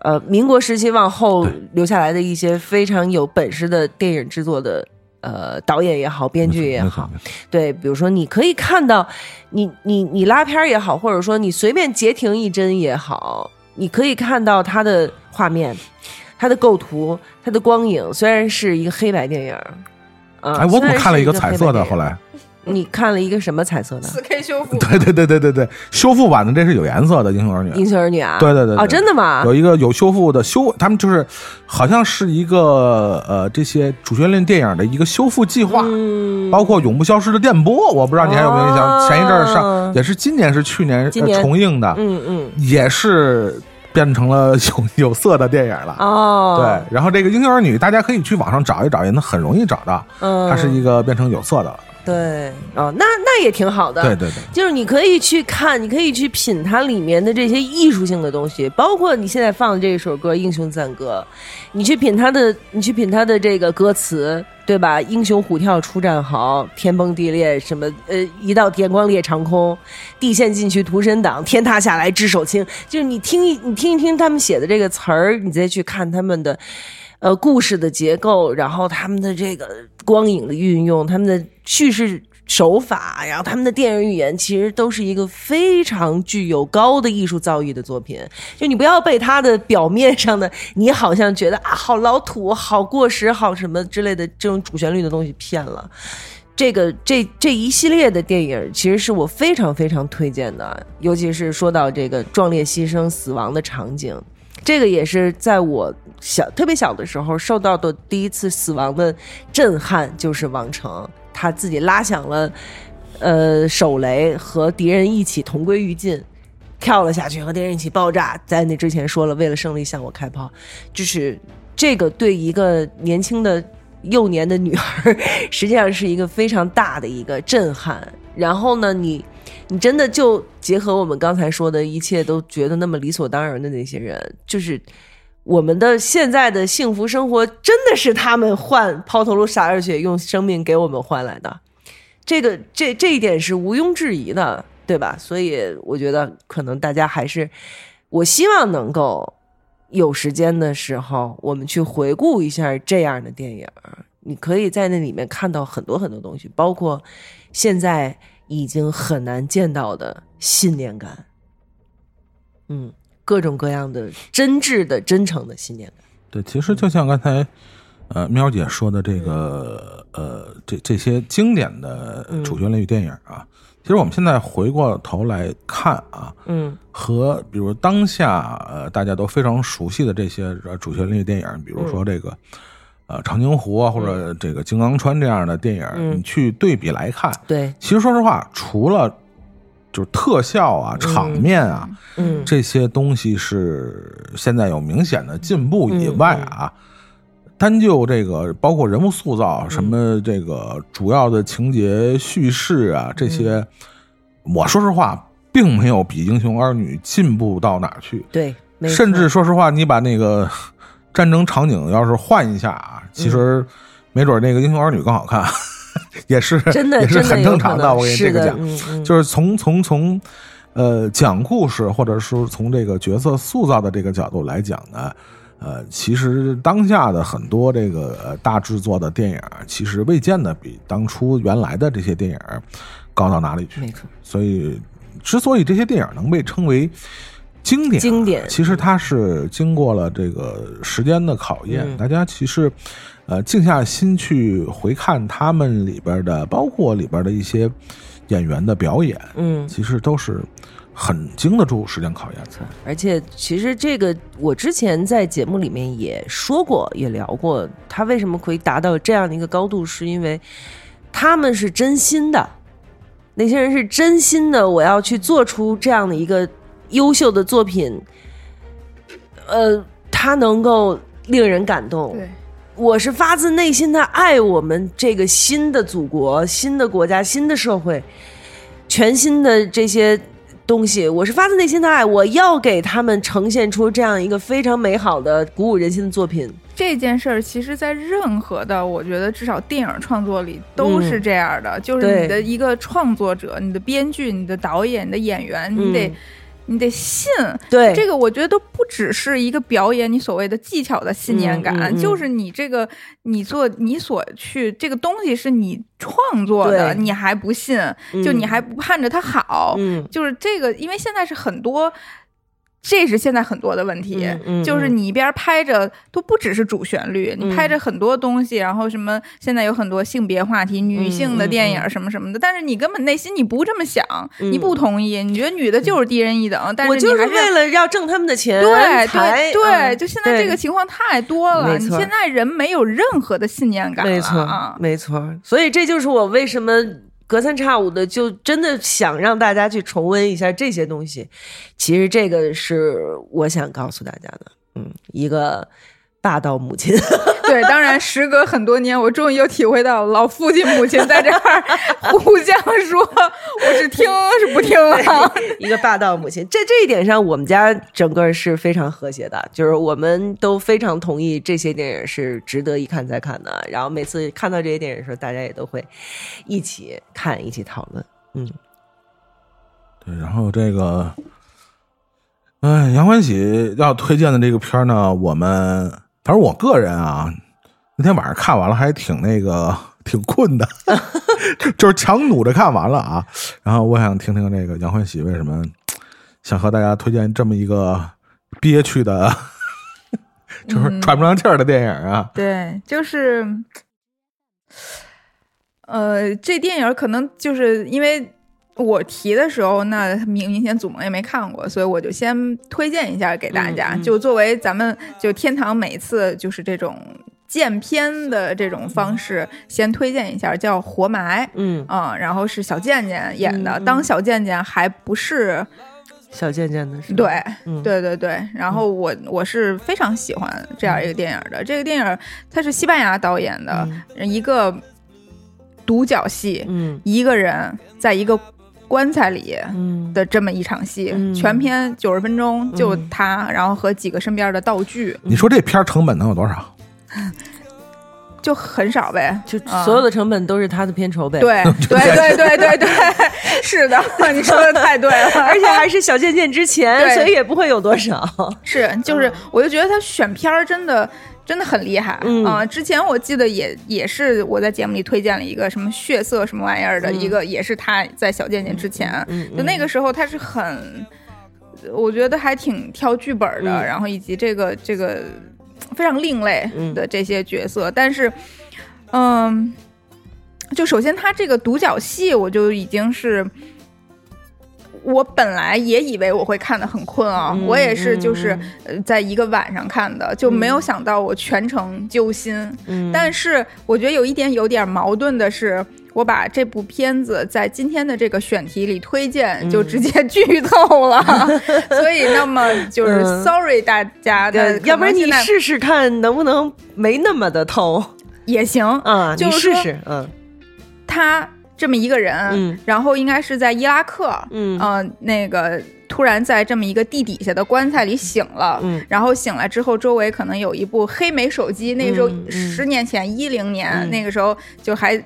最先进、最好使、嗯。那最高科技的就是黑莓手机，嗯嗯然后一个什么手电筒，然后有一根笔，有火柴，就周围有这么几样东西，很嗯。明显就是被人坐进去的。嗯。啊，坐进去，然后但是他本人是谁？他是在一个伊拉克的一个开货车的一个司机，嗯。也就是。他在美国，他都在美国开不了，那是因为出国了之后，在一个战乱的国家开货车，应该能挣到比美国更多的钱，嗯。所以他其实是一个相当在美国底层的那么一个人，然后为了多挣点钱供家里，嗯。然后去伊伊拉克来开车，嗯。然后呢，但是因为战乱嘛，就是经常有这种交火，嗯。他就就在一场就是很无辜，跟他都没关系，他就是一司机，在一场交火里，然后被可能被伊拉克那边的人，然后就当人质，嗯。然后而且后来知道就这样的就去扣押美国的这种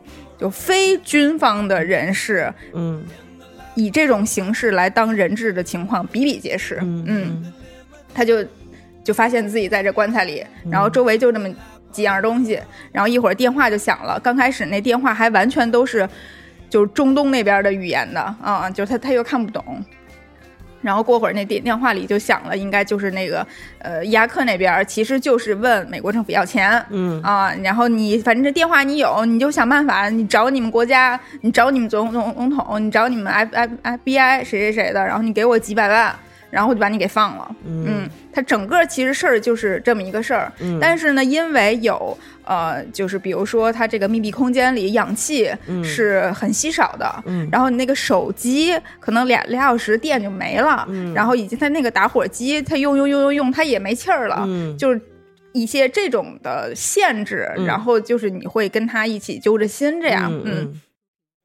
就是在这个一个半小时人家棺材的这个戏里，我觉得你看见的，就是怎么怎么说呢？你听见的就都是嗯。戏里面，他就是给各方打电话，嗯嗯，然后他给家里人打电话，给他那个什么老婆的闺蜜打电话，嗯然后给 FBI 打电话，然后给他公司打电话，然后以及被这个伊拉克这边人去呃要挟、去威胁，跟他的这个各方打电话，嗯。所有的门儿就是就是就都不开，嗯。就属于他这个命贱，嗯。然后运还特别不好，嗯。嗯，就是这样的一个情况吧。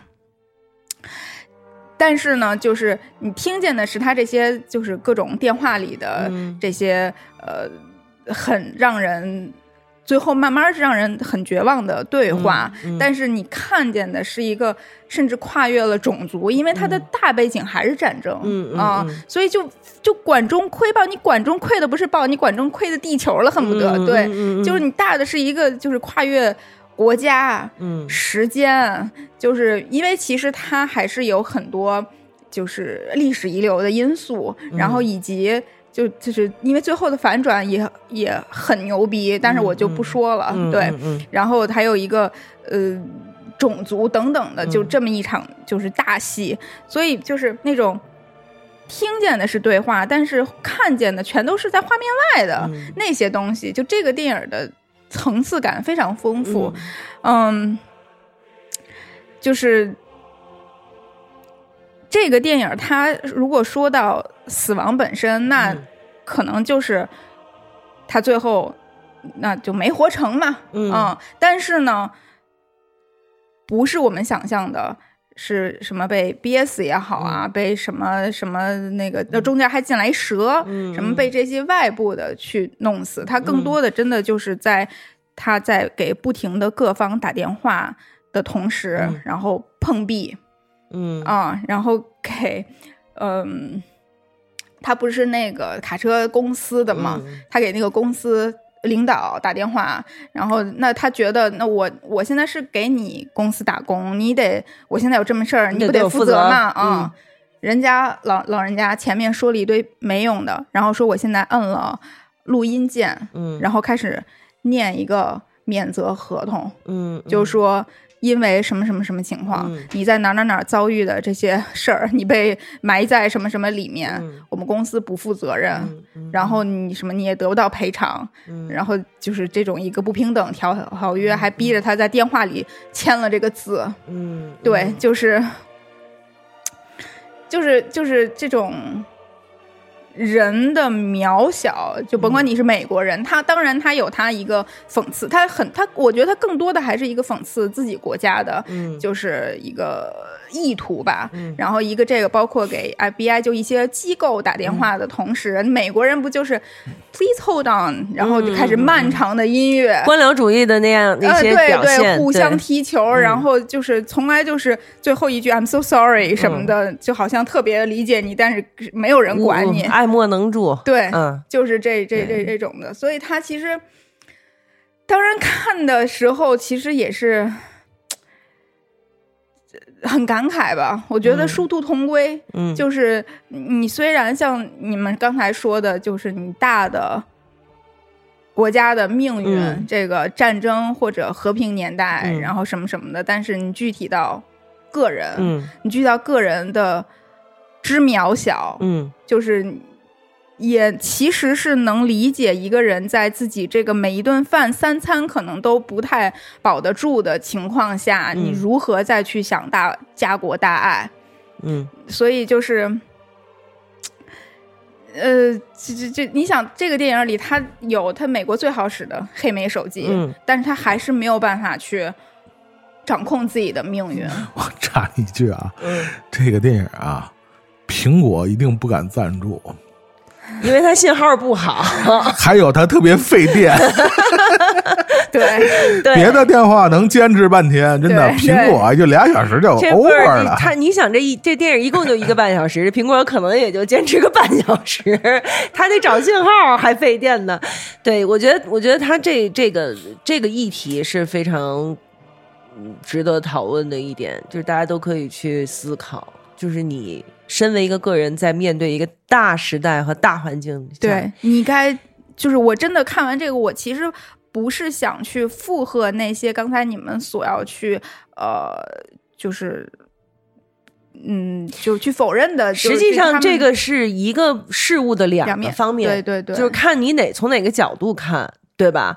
比如说，就像我刚才说，你你是身为一个个人，你在面对一个大时代和大环境下，你是何其的渺小，对你是何其的无助，对对吧？比如说，好，回到刚才英雄儿女，我们换一个角度，我们的王成，他战友全都打死了，他一个人守着高地，底下如狼似虎的那个美美国兵敌人拿着武器就要往上冲，援军为什么不能到呀？嗯，对吧？嗯为什么你嗯你不能从外头打进来，把他们也包抄一下啊？为什么只能剩我一人在这儿打呀？对对对对对对吧？我给你，我都给你打电话了，对吧？那我最后喊出向我开炮，那也是不得已而为之我这条命不是命吗？对呀，对我的命不是命吗，对吧？王成 slap matters，所以啊这个他 是的，所以嗯他这个渐渐在里面，因为他是一个底层的人，他没有这么宏高的一个嗯意识形态的这么一个高度，他就觉得这是你们两个国家，你去你杀那些军人去啊，你把我这儿搁这儿算怎么回事儿啊？所以我觉得肯定咱们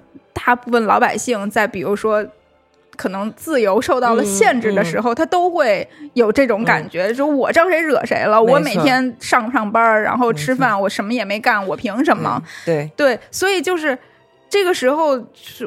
我觉得我也没有什么资格和姿态，然后来去跟大家说就要转变心态啊什么什么的，因为每个人的难处就都是千奇百怪的，嗯，所以嗯，但是真的是，但是就是就像刚才喵说的，在这样一个大的环境下、嗯。w h i c h 我们现在 at this point 改变不了的前提下，嗯。我们怎么样能活下去？没错，嗯，就这个其实是我们自己的课题，也不妨让它变成是一个自己这一生为之努力的一机会就一个一个能够重新认识自己、认识生命、认识这个世界的一个机会。就是你，你可能时时刻刻的会在，尤其是最近这几年，嗯你时时刻刻都会在一些社会新闻，或者说在朋友身边朋友的一些经历中，感受到我自己是多么的渺小，多么的不值一提。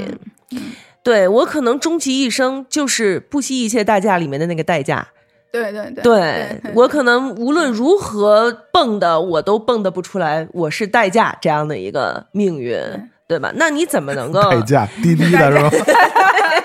爱的代价，说客户你在哪儿呢？客户什么的，对，但是就是好，如果当你你认认清了我们的大部分人实际上都是这样的一个命运的人的的情况下，那我怎么能够还能过好我自己的这一生？所以我觉得其实是像你刚才说的一体两面，殊途同归。嗯就是你有越在这种情况下，你其实我觉得就是一个特别好的机会去珍视生命本身。嗯就如果你不用。活出来一个可能你在比如说疫情疫情以前的嗯一个，就是你要有一个宏大的梦想，你嗯所谓的那么一个美好的梦想，然后你嗯去努力去达成，你赚多少钱，就不嗯。管你的价值观是什么吧，对，而是不是可以，就是到这个磁带的 B 面儿，然后嗯。去看看这个每天一餐一饭对。的这些，你每天起床睡觉，嗯这个生命本身最平常、最不本真起眼儿这个东西西。。所以说，你现在诗和远方既然已经没有用的话，你把你眼前苟且糊弄好了，也算是没错一个，是的，非常了不起的事情了，没错非常了不起。嗯，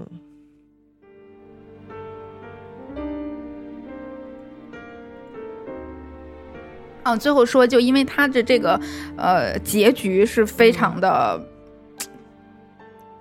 很意料不到，嗯。很意外，但是又很唏嘘的，就情理之中的这样的一个反转，对，所以才是就是他的。所以刚才说你你命跟运，嗯。你命本身就不好，嗯。然后你运其实也很多时候是无常的，嗯。就就就是如果有了好运，那真的是你的幸运，但是很多时候这个运也没给你带来太多的福音，嗯。但是在这个时候你就死吗？嗯。你还是得想办法活下去。我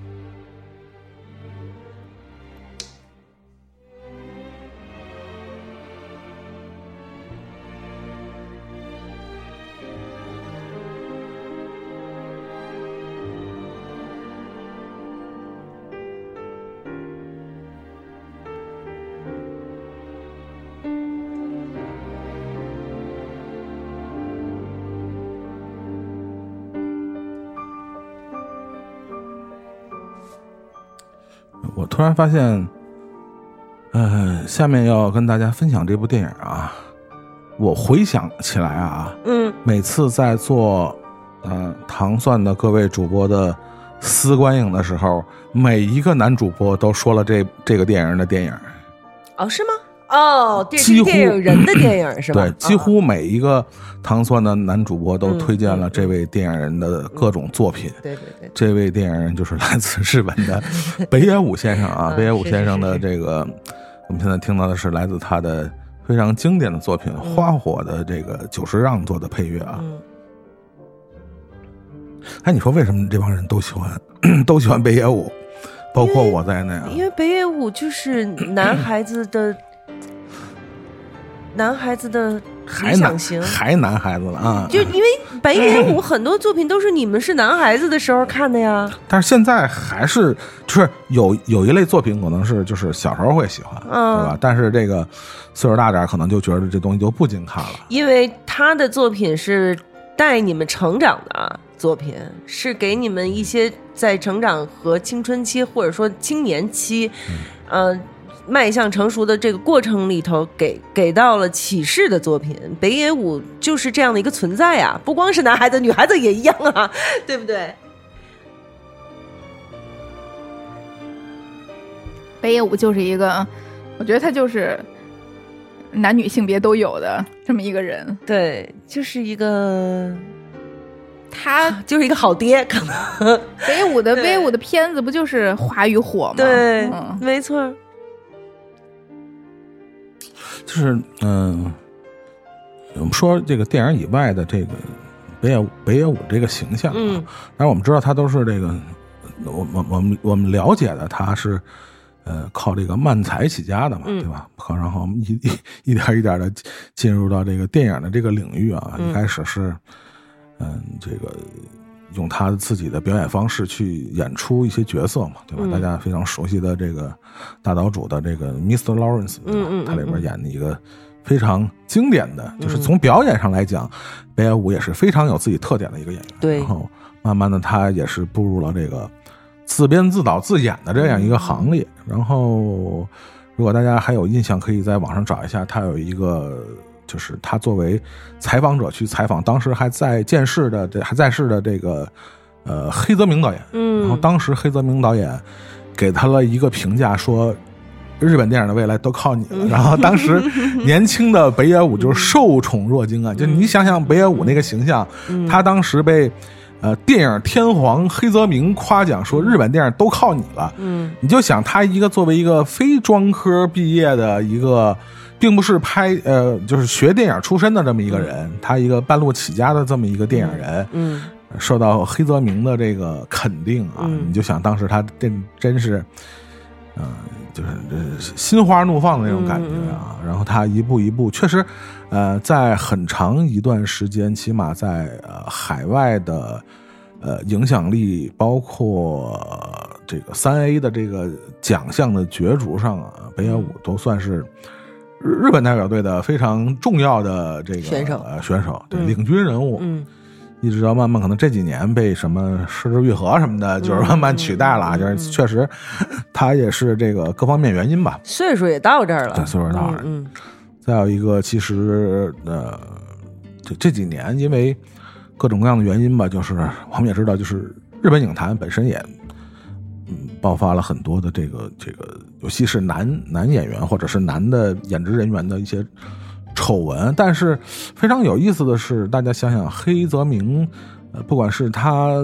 电影里塑造的形象啊，还是平时他其实是一个很综艺咖的人嘛？你说北野武吧？对对，北野武，嗯他本身呃，对，北野武在各种的综艺节目里喜剧表演，他实际上是一个非常综艺的人，就是他，他而且荤素不忌。对，就是喜喜剧喜感非常强的那么一个一个形象，起码在公众面前，呃，但是他这几年爆出的新闻却是，比如说，呃，跟之前的这个女朋友分了，嗯。分了，然后他是净身出户，嗯。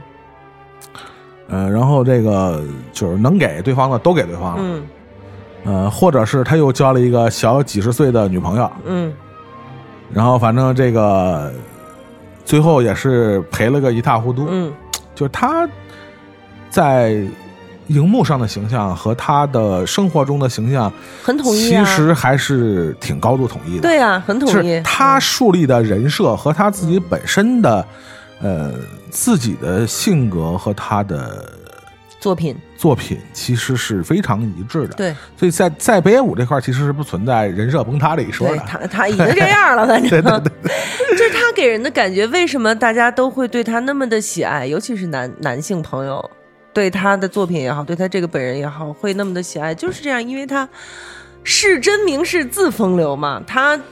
就刚才我说的荤素不忌，然后呢，他也不非得说我是个正人君子，我也不非得要当个流氓，我想干什么就干什么，对吧？我可以拍《橘色郎夏天》，我也可以拍《花火》，对吧？我我可以去做漫才，我也可以去采访黑泽明，就是我什么都可以。对啊，这就是我，我就是我不一样的。然后就是，所以你们也没办法说拿着我哪一点说怎么怎么着，对吧？我跟女朋友分手，我把我所有财产都给她，我乐意。我再交一小几十岁的，我乐意。就是你谁也说不出来，所以这才是一个就是真正的活得很通透的这样的一个人。你包括其实，在他的一系列的这种以这个黑帮形象或者这种啊比较凶暴的男人的这样的形象出现在呃大荧幕里，你会发现有一个特点啊。其实我也是后来在其中看他的几个作品里，面发现特别有意思，就是他合作的，你发现没有？大多数演他。呃呃呃，伴侣或者配偶的都是一些就是偏中年向的女性，嗯嗯。就你很少在北野武的电影里发现他跟一个小姑娘年轻或者是呃，比如说日本影坛的那种偶像系的这样的女明星合作，嗯能不能合作完全可以，以她的江湖地位，她的影坛的资历，嗯完全没问题。但是你看她历来塑造的形象，为什么都是这些偏就是中年向的那些女性？嗯其实后来我发现一个特别有意思的现象啊，你去呃去查这些当这些和她合作的这些这个，就是你稍微有点讲中偏中年的这些女性啊，当年多多少少都是。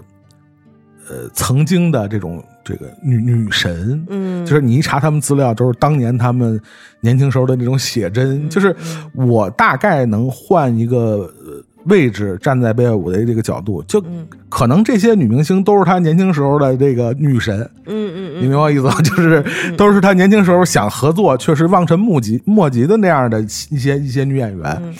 呃，直到他拥有了这样的资源和能力，去找他喜欢的女演员拍片的这个时候，当然这个年纪，你想都是他年轻时候喜欢的这些演员，这年纪自然就已经都是中年了，嗯但是他依然是非常坚持的，或者说某种程度上的非常的忠贞的，就是还是选择他年轻时候的那样的女神。当然，我这只是个人的一个猜测啊，没有任何的，只是我个人的一个猜测，没有任何的依据啊。但是确实，大家去看一下他他主演的这些电影，尤其你看和他搭档的这些女明星，其实还真的是多多少少有这样的特点。嗯你很少在北野武主演的电影里看他一个和一个年轻的偶像派的女明星合作，嗯这是一个非常有意思的。后来我去集中去看北野武的作品，发现一个其实也和他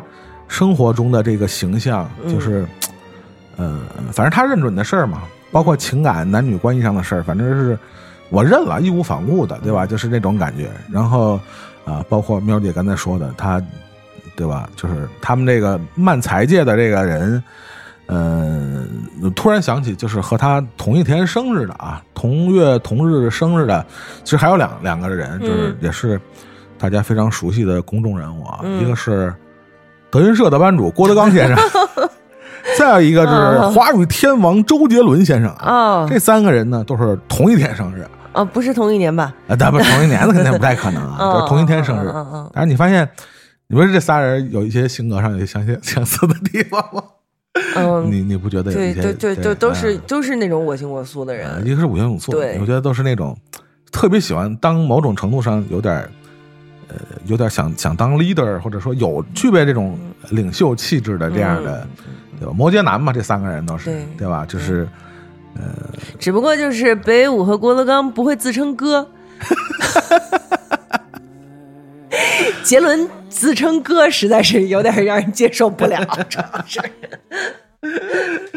也也可能是岁数到了，我跟你说，真的。就是是不是男的一到某一个岁数，确实都是要经历一阵油腻的时候的，会不会？得经过这个脱油处理是吧？对，要要脂处理要油一啊。阵子的。那我觉得这仨里，除了周杰伦，其他两个都不太油。嗯，对，嗯，确实真的。嗯对，不不，不我觉得北野武就是他一出来就带着油来的，他不是他以他也不是特别的那个特干干净净的那种。不不不，就油，我觉得跟就是。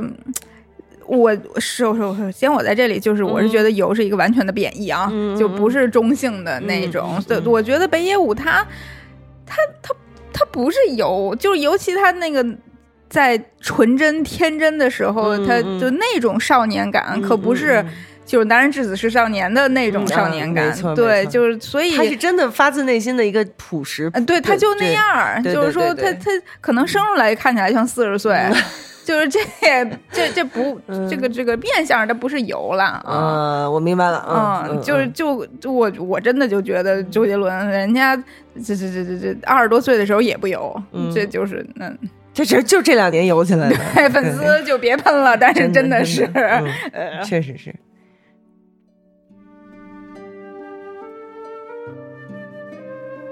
但是我们说回这个《花火》这部电影嗯。啊，就是确实是一提到呃跟死亡相关主题的电影，反正我我第一时间反应的可能就会呃，你不能说是唯一啊，但是它起码是我会想到的比较靠前的作品。嗯当我们知道，这个整个的不管是 不光是日本电影啊，整个日本文化里边，它对呃死亡的情节啊，都是占了一个非常重要的比例。就是日本日本人文化中，死亡是一个很重要的，对 就是你看日本电影，死亡嗯几乎是一个无处不在的这个元素、啊。对，甚至就是变成了一个符号。对，就不、嗯不不不分类，在日本电影里边表现死亡是不分类型电影类型的。嗯嗯嗯对从从从偶像啊、纯爱这样的电影，到它非常的呃呃偏门的、嗯冷门的，或者乃至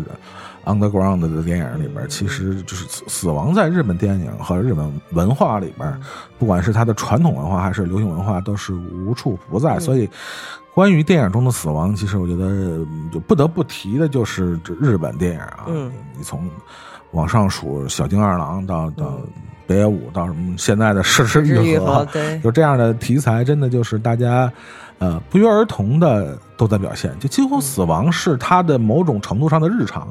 就是因为他们这个民族就是危机感很强的一个民族嘛，人又多，然后又挤在一个小小的岛上，那个岛上又是海啸又是地震，不知道哪天这岛就没了。就他们其实他们整个就是整个一个民族每天都在面对着死亡的威胁，而且是亡国灭种的那种死亡的威胁。所以在他们的心目中，死亡实际上比我们这些大陆上生活的人民的这个这个分量实际上要重很多，而且就在这样的一个环境下，他们才会对死亡赋予更多的意义，神话也好，美化也好，对。是这样的，距离很近。没错，嗯。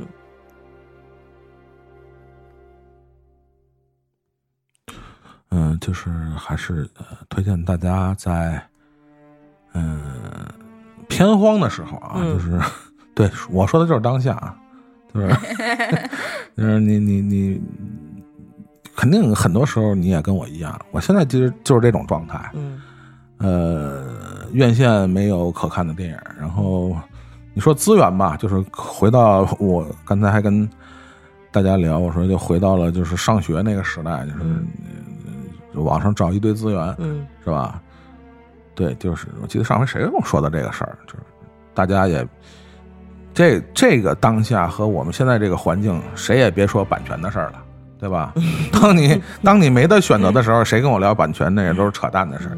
今儿嘛，呃今儿大家开始要嗯引入陈烟的资源了。嗯，就就就就随随便吧，随便吧。有陈网上不是已经有了吗？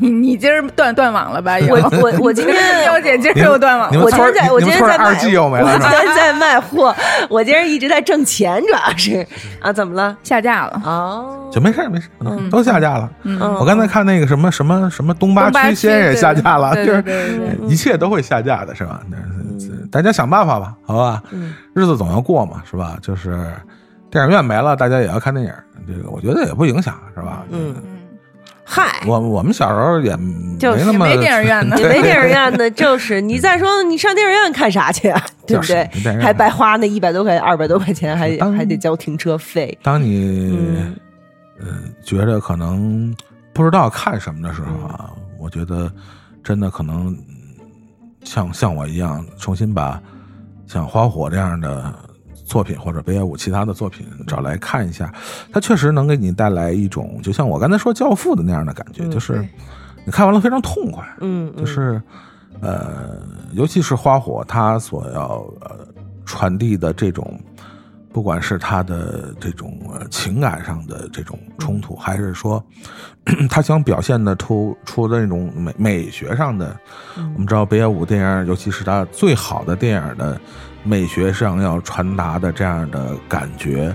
其实大家看完了都特别的，就是痛快，嗯就是特别痛快，呃呃，会完全扫除你当下的这种有一点儿别扭、有点儿压抑、有点儿呃呃愤懑的那样的情绪，嗯嗯对吧？就是痛快的杀人，知道吧？痛快的想做什么做什么，嗯、就跟他这个片儿里的这个主人公一样，嗯嗯、也是非常极致的北野武的角色，嗯就是人狠话不多，嗯嗯是吧？但是那个所有的幽默和温柔都留给了他的妻子，对，然后把所有的这个这个就暴力都留给了这个世界，然后最后在这个喧嚣的花火和这个枪声中结束了他这个非常不平凡的一生。对的，就是呃非常非常极致的一种浪漫嘛，在他的这个电影里边，呃，我觉得也是非常具有。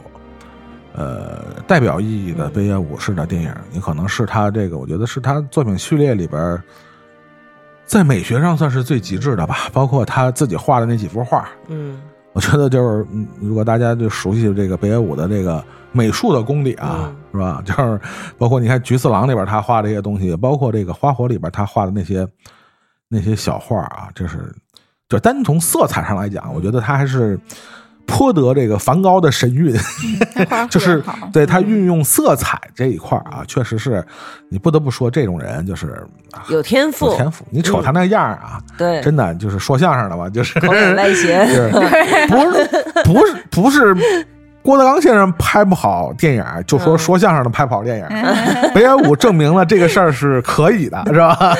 所以这个是吧阿基？里斯与龟，对，所以这个嗯这个，呃，在情绪不好的时候，我觉得，其实刚才米儿姐说的也对啊，可能确实是在我们那个年轻的时代，在在成长的时候，可能接触了像北野武这样的电影，可能确实对成长有影响。但是我觉得，奠定了奠定了你的三观其中的一些环节的，这是呃。嗯 不好说啊，不好说，但是确实就是他的电影里边传达出来的这种一静也一动的，你比如说他的一部分电影确实就极其的安静，嗯对吧？嗯什么宁静的海啊，嗯包括什么玩偶啊，其实都有这样的倾向啊，嗯，就是对，特别的恬静，嗯悄无声息的在在进行。然后，当然有一部分电影就是极其的这个暴烈，嗯是？吧？一言不合就是就扁人，然后就就削他，是吧？就死了对，嗯就死了。嗯这是一种，嗯、在表达情绪上和包括在观者在这个光影观影的过程中啊，其实会获得一些非常极致的观影的体验啊。这觉得也是我们在过了这么多年以后会重看北野武，还会获得一些，嗯、感情上的共鸣，是一个嗯非常重要的他的电影的特点啊。就想起这个是吧？嗯，叫什么？生如夏花般绚烂，嗯是吧？嗯死如秋月般静美啊！这我觉得是形容北野武的这个花火非常恰当的一个比喻。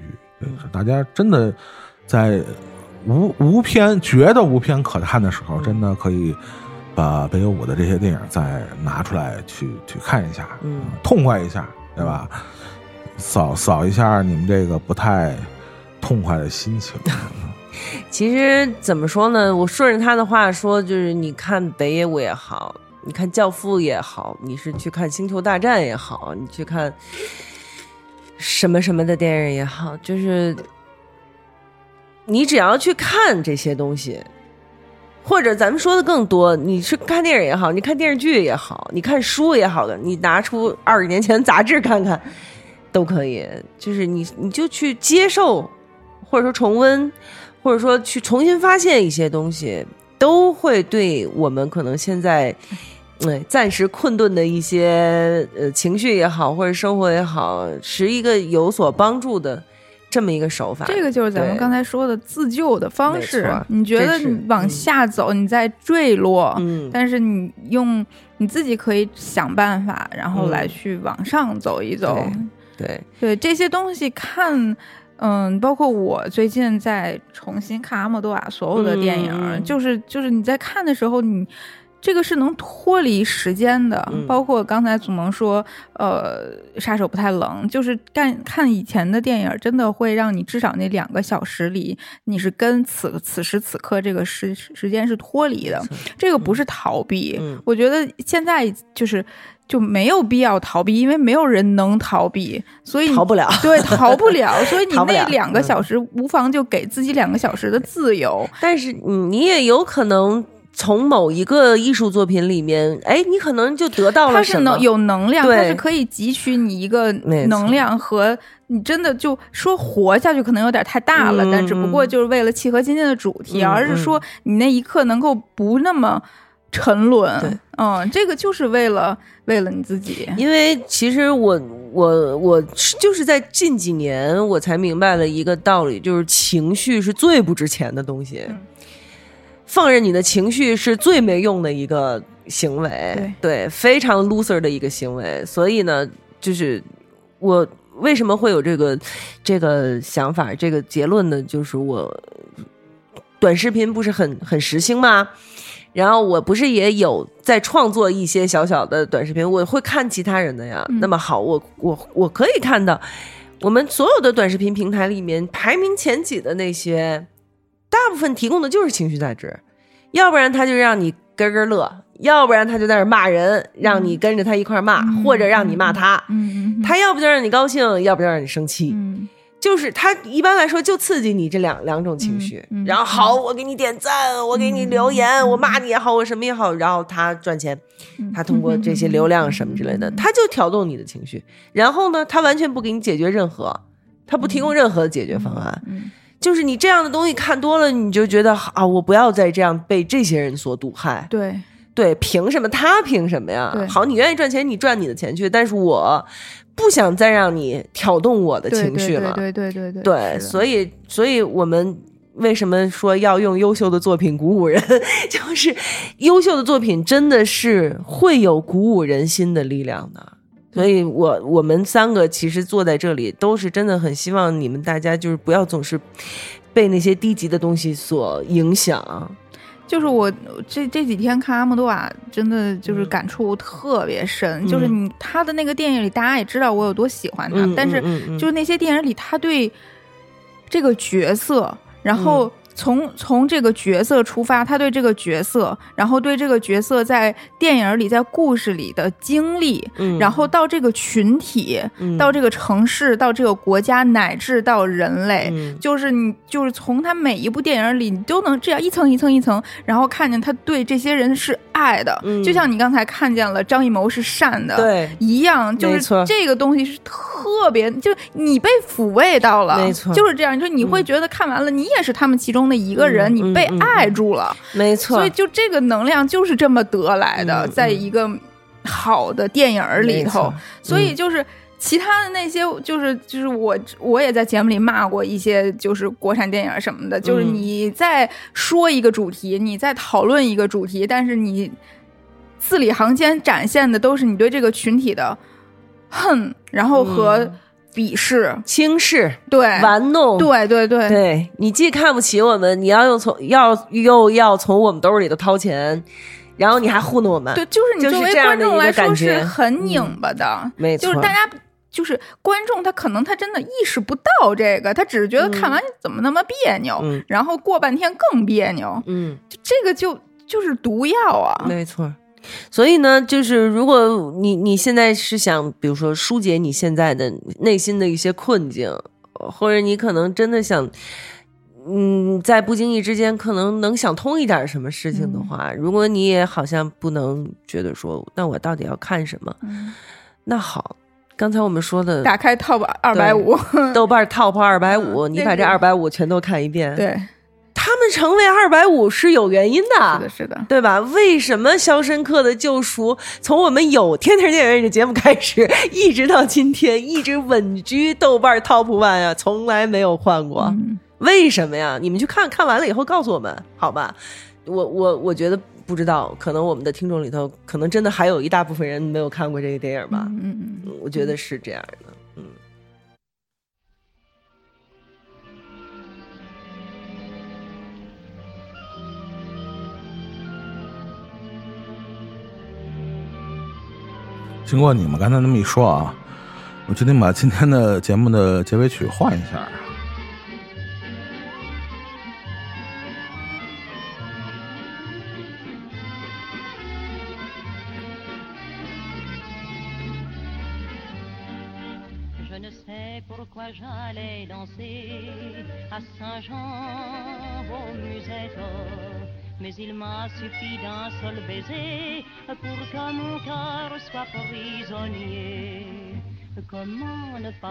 我在这伸脖看了半天，就跟我能看懂似的。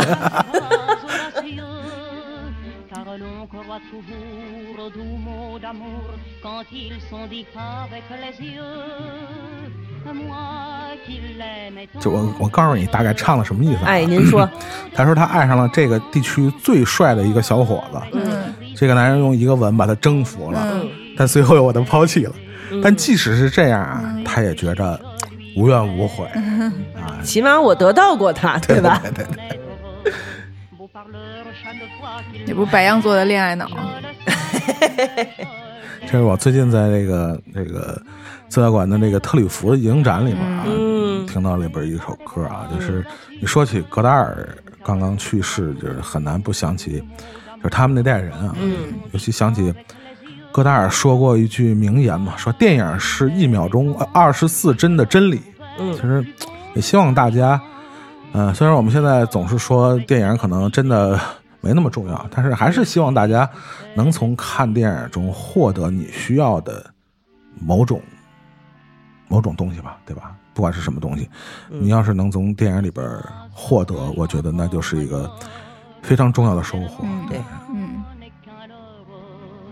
起码他能够安慰到你吧，对吧？对如果你实在还是没什么收获，或者还是不知道看什么，大家可以加我们群啊，就是，呃，我们群我们群叫天堂第九啊，加群的方式是在这个微博里边啊。虽然好像没什么人用微博，啊微博主要用来骂人和抬杠的是吧？这个微博搜一下这个天堂电影院啊，堂是糖蒜的糖，院是许愿杂谈的愿，对，然后那个置顶的微博是一个二维码，扫这个二维码，我就把你加到这个群里边啊。这个，呃，想抬杠就去群群里抬，好吧？嗯，抬的太厉害了，我会把你踢出去的啊。抬就那么一说啊。对然后呢，这个我们的节目糖蒜广播的节目，现在除了在荔枝 FM 有播出以外呢，当然还有其他的很多的平台也能听到，比如说小宇宙，在小宇宙里搜索“糖蒜广播”也能听到我们的节目，还有这个，啊。那个 喜马拉雅，喜马拉雅，对对对，我突然忘喜马拉雅，对这三个这三个平台。那么我们的微博你也你们刚才也知道了，糖蒜广播还有一个视频号，视频号叫做糖蒜 Radio。视频号里面的视频虽然很久没有更新，但是也说不好哪天。对吧？比如说我们十一可能一块出去吃个饭呀，一块出去玩一玩啊，拍个 vlog 呀，可能就更新了。那么大家可以在各个平台搜一搜“糖蒜广播”，都能找到我们的节目。就不要总是说问我边姐为什么老是糖蒜不录音啦，糖蒜为什么不更新了？实际上还是在更新的，只是你可能没有找到而已。就是我们的更新就像电影给你带来的惊喜。就是你不知道从哪部电影里得到惊喜，是吧？大家怀着这样一个充满着是吧惊喜的心情，等待着我们的更新吧。我们下期节目再见，再见，拜拜。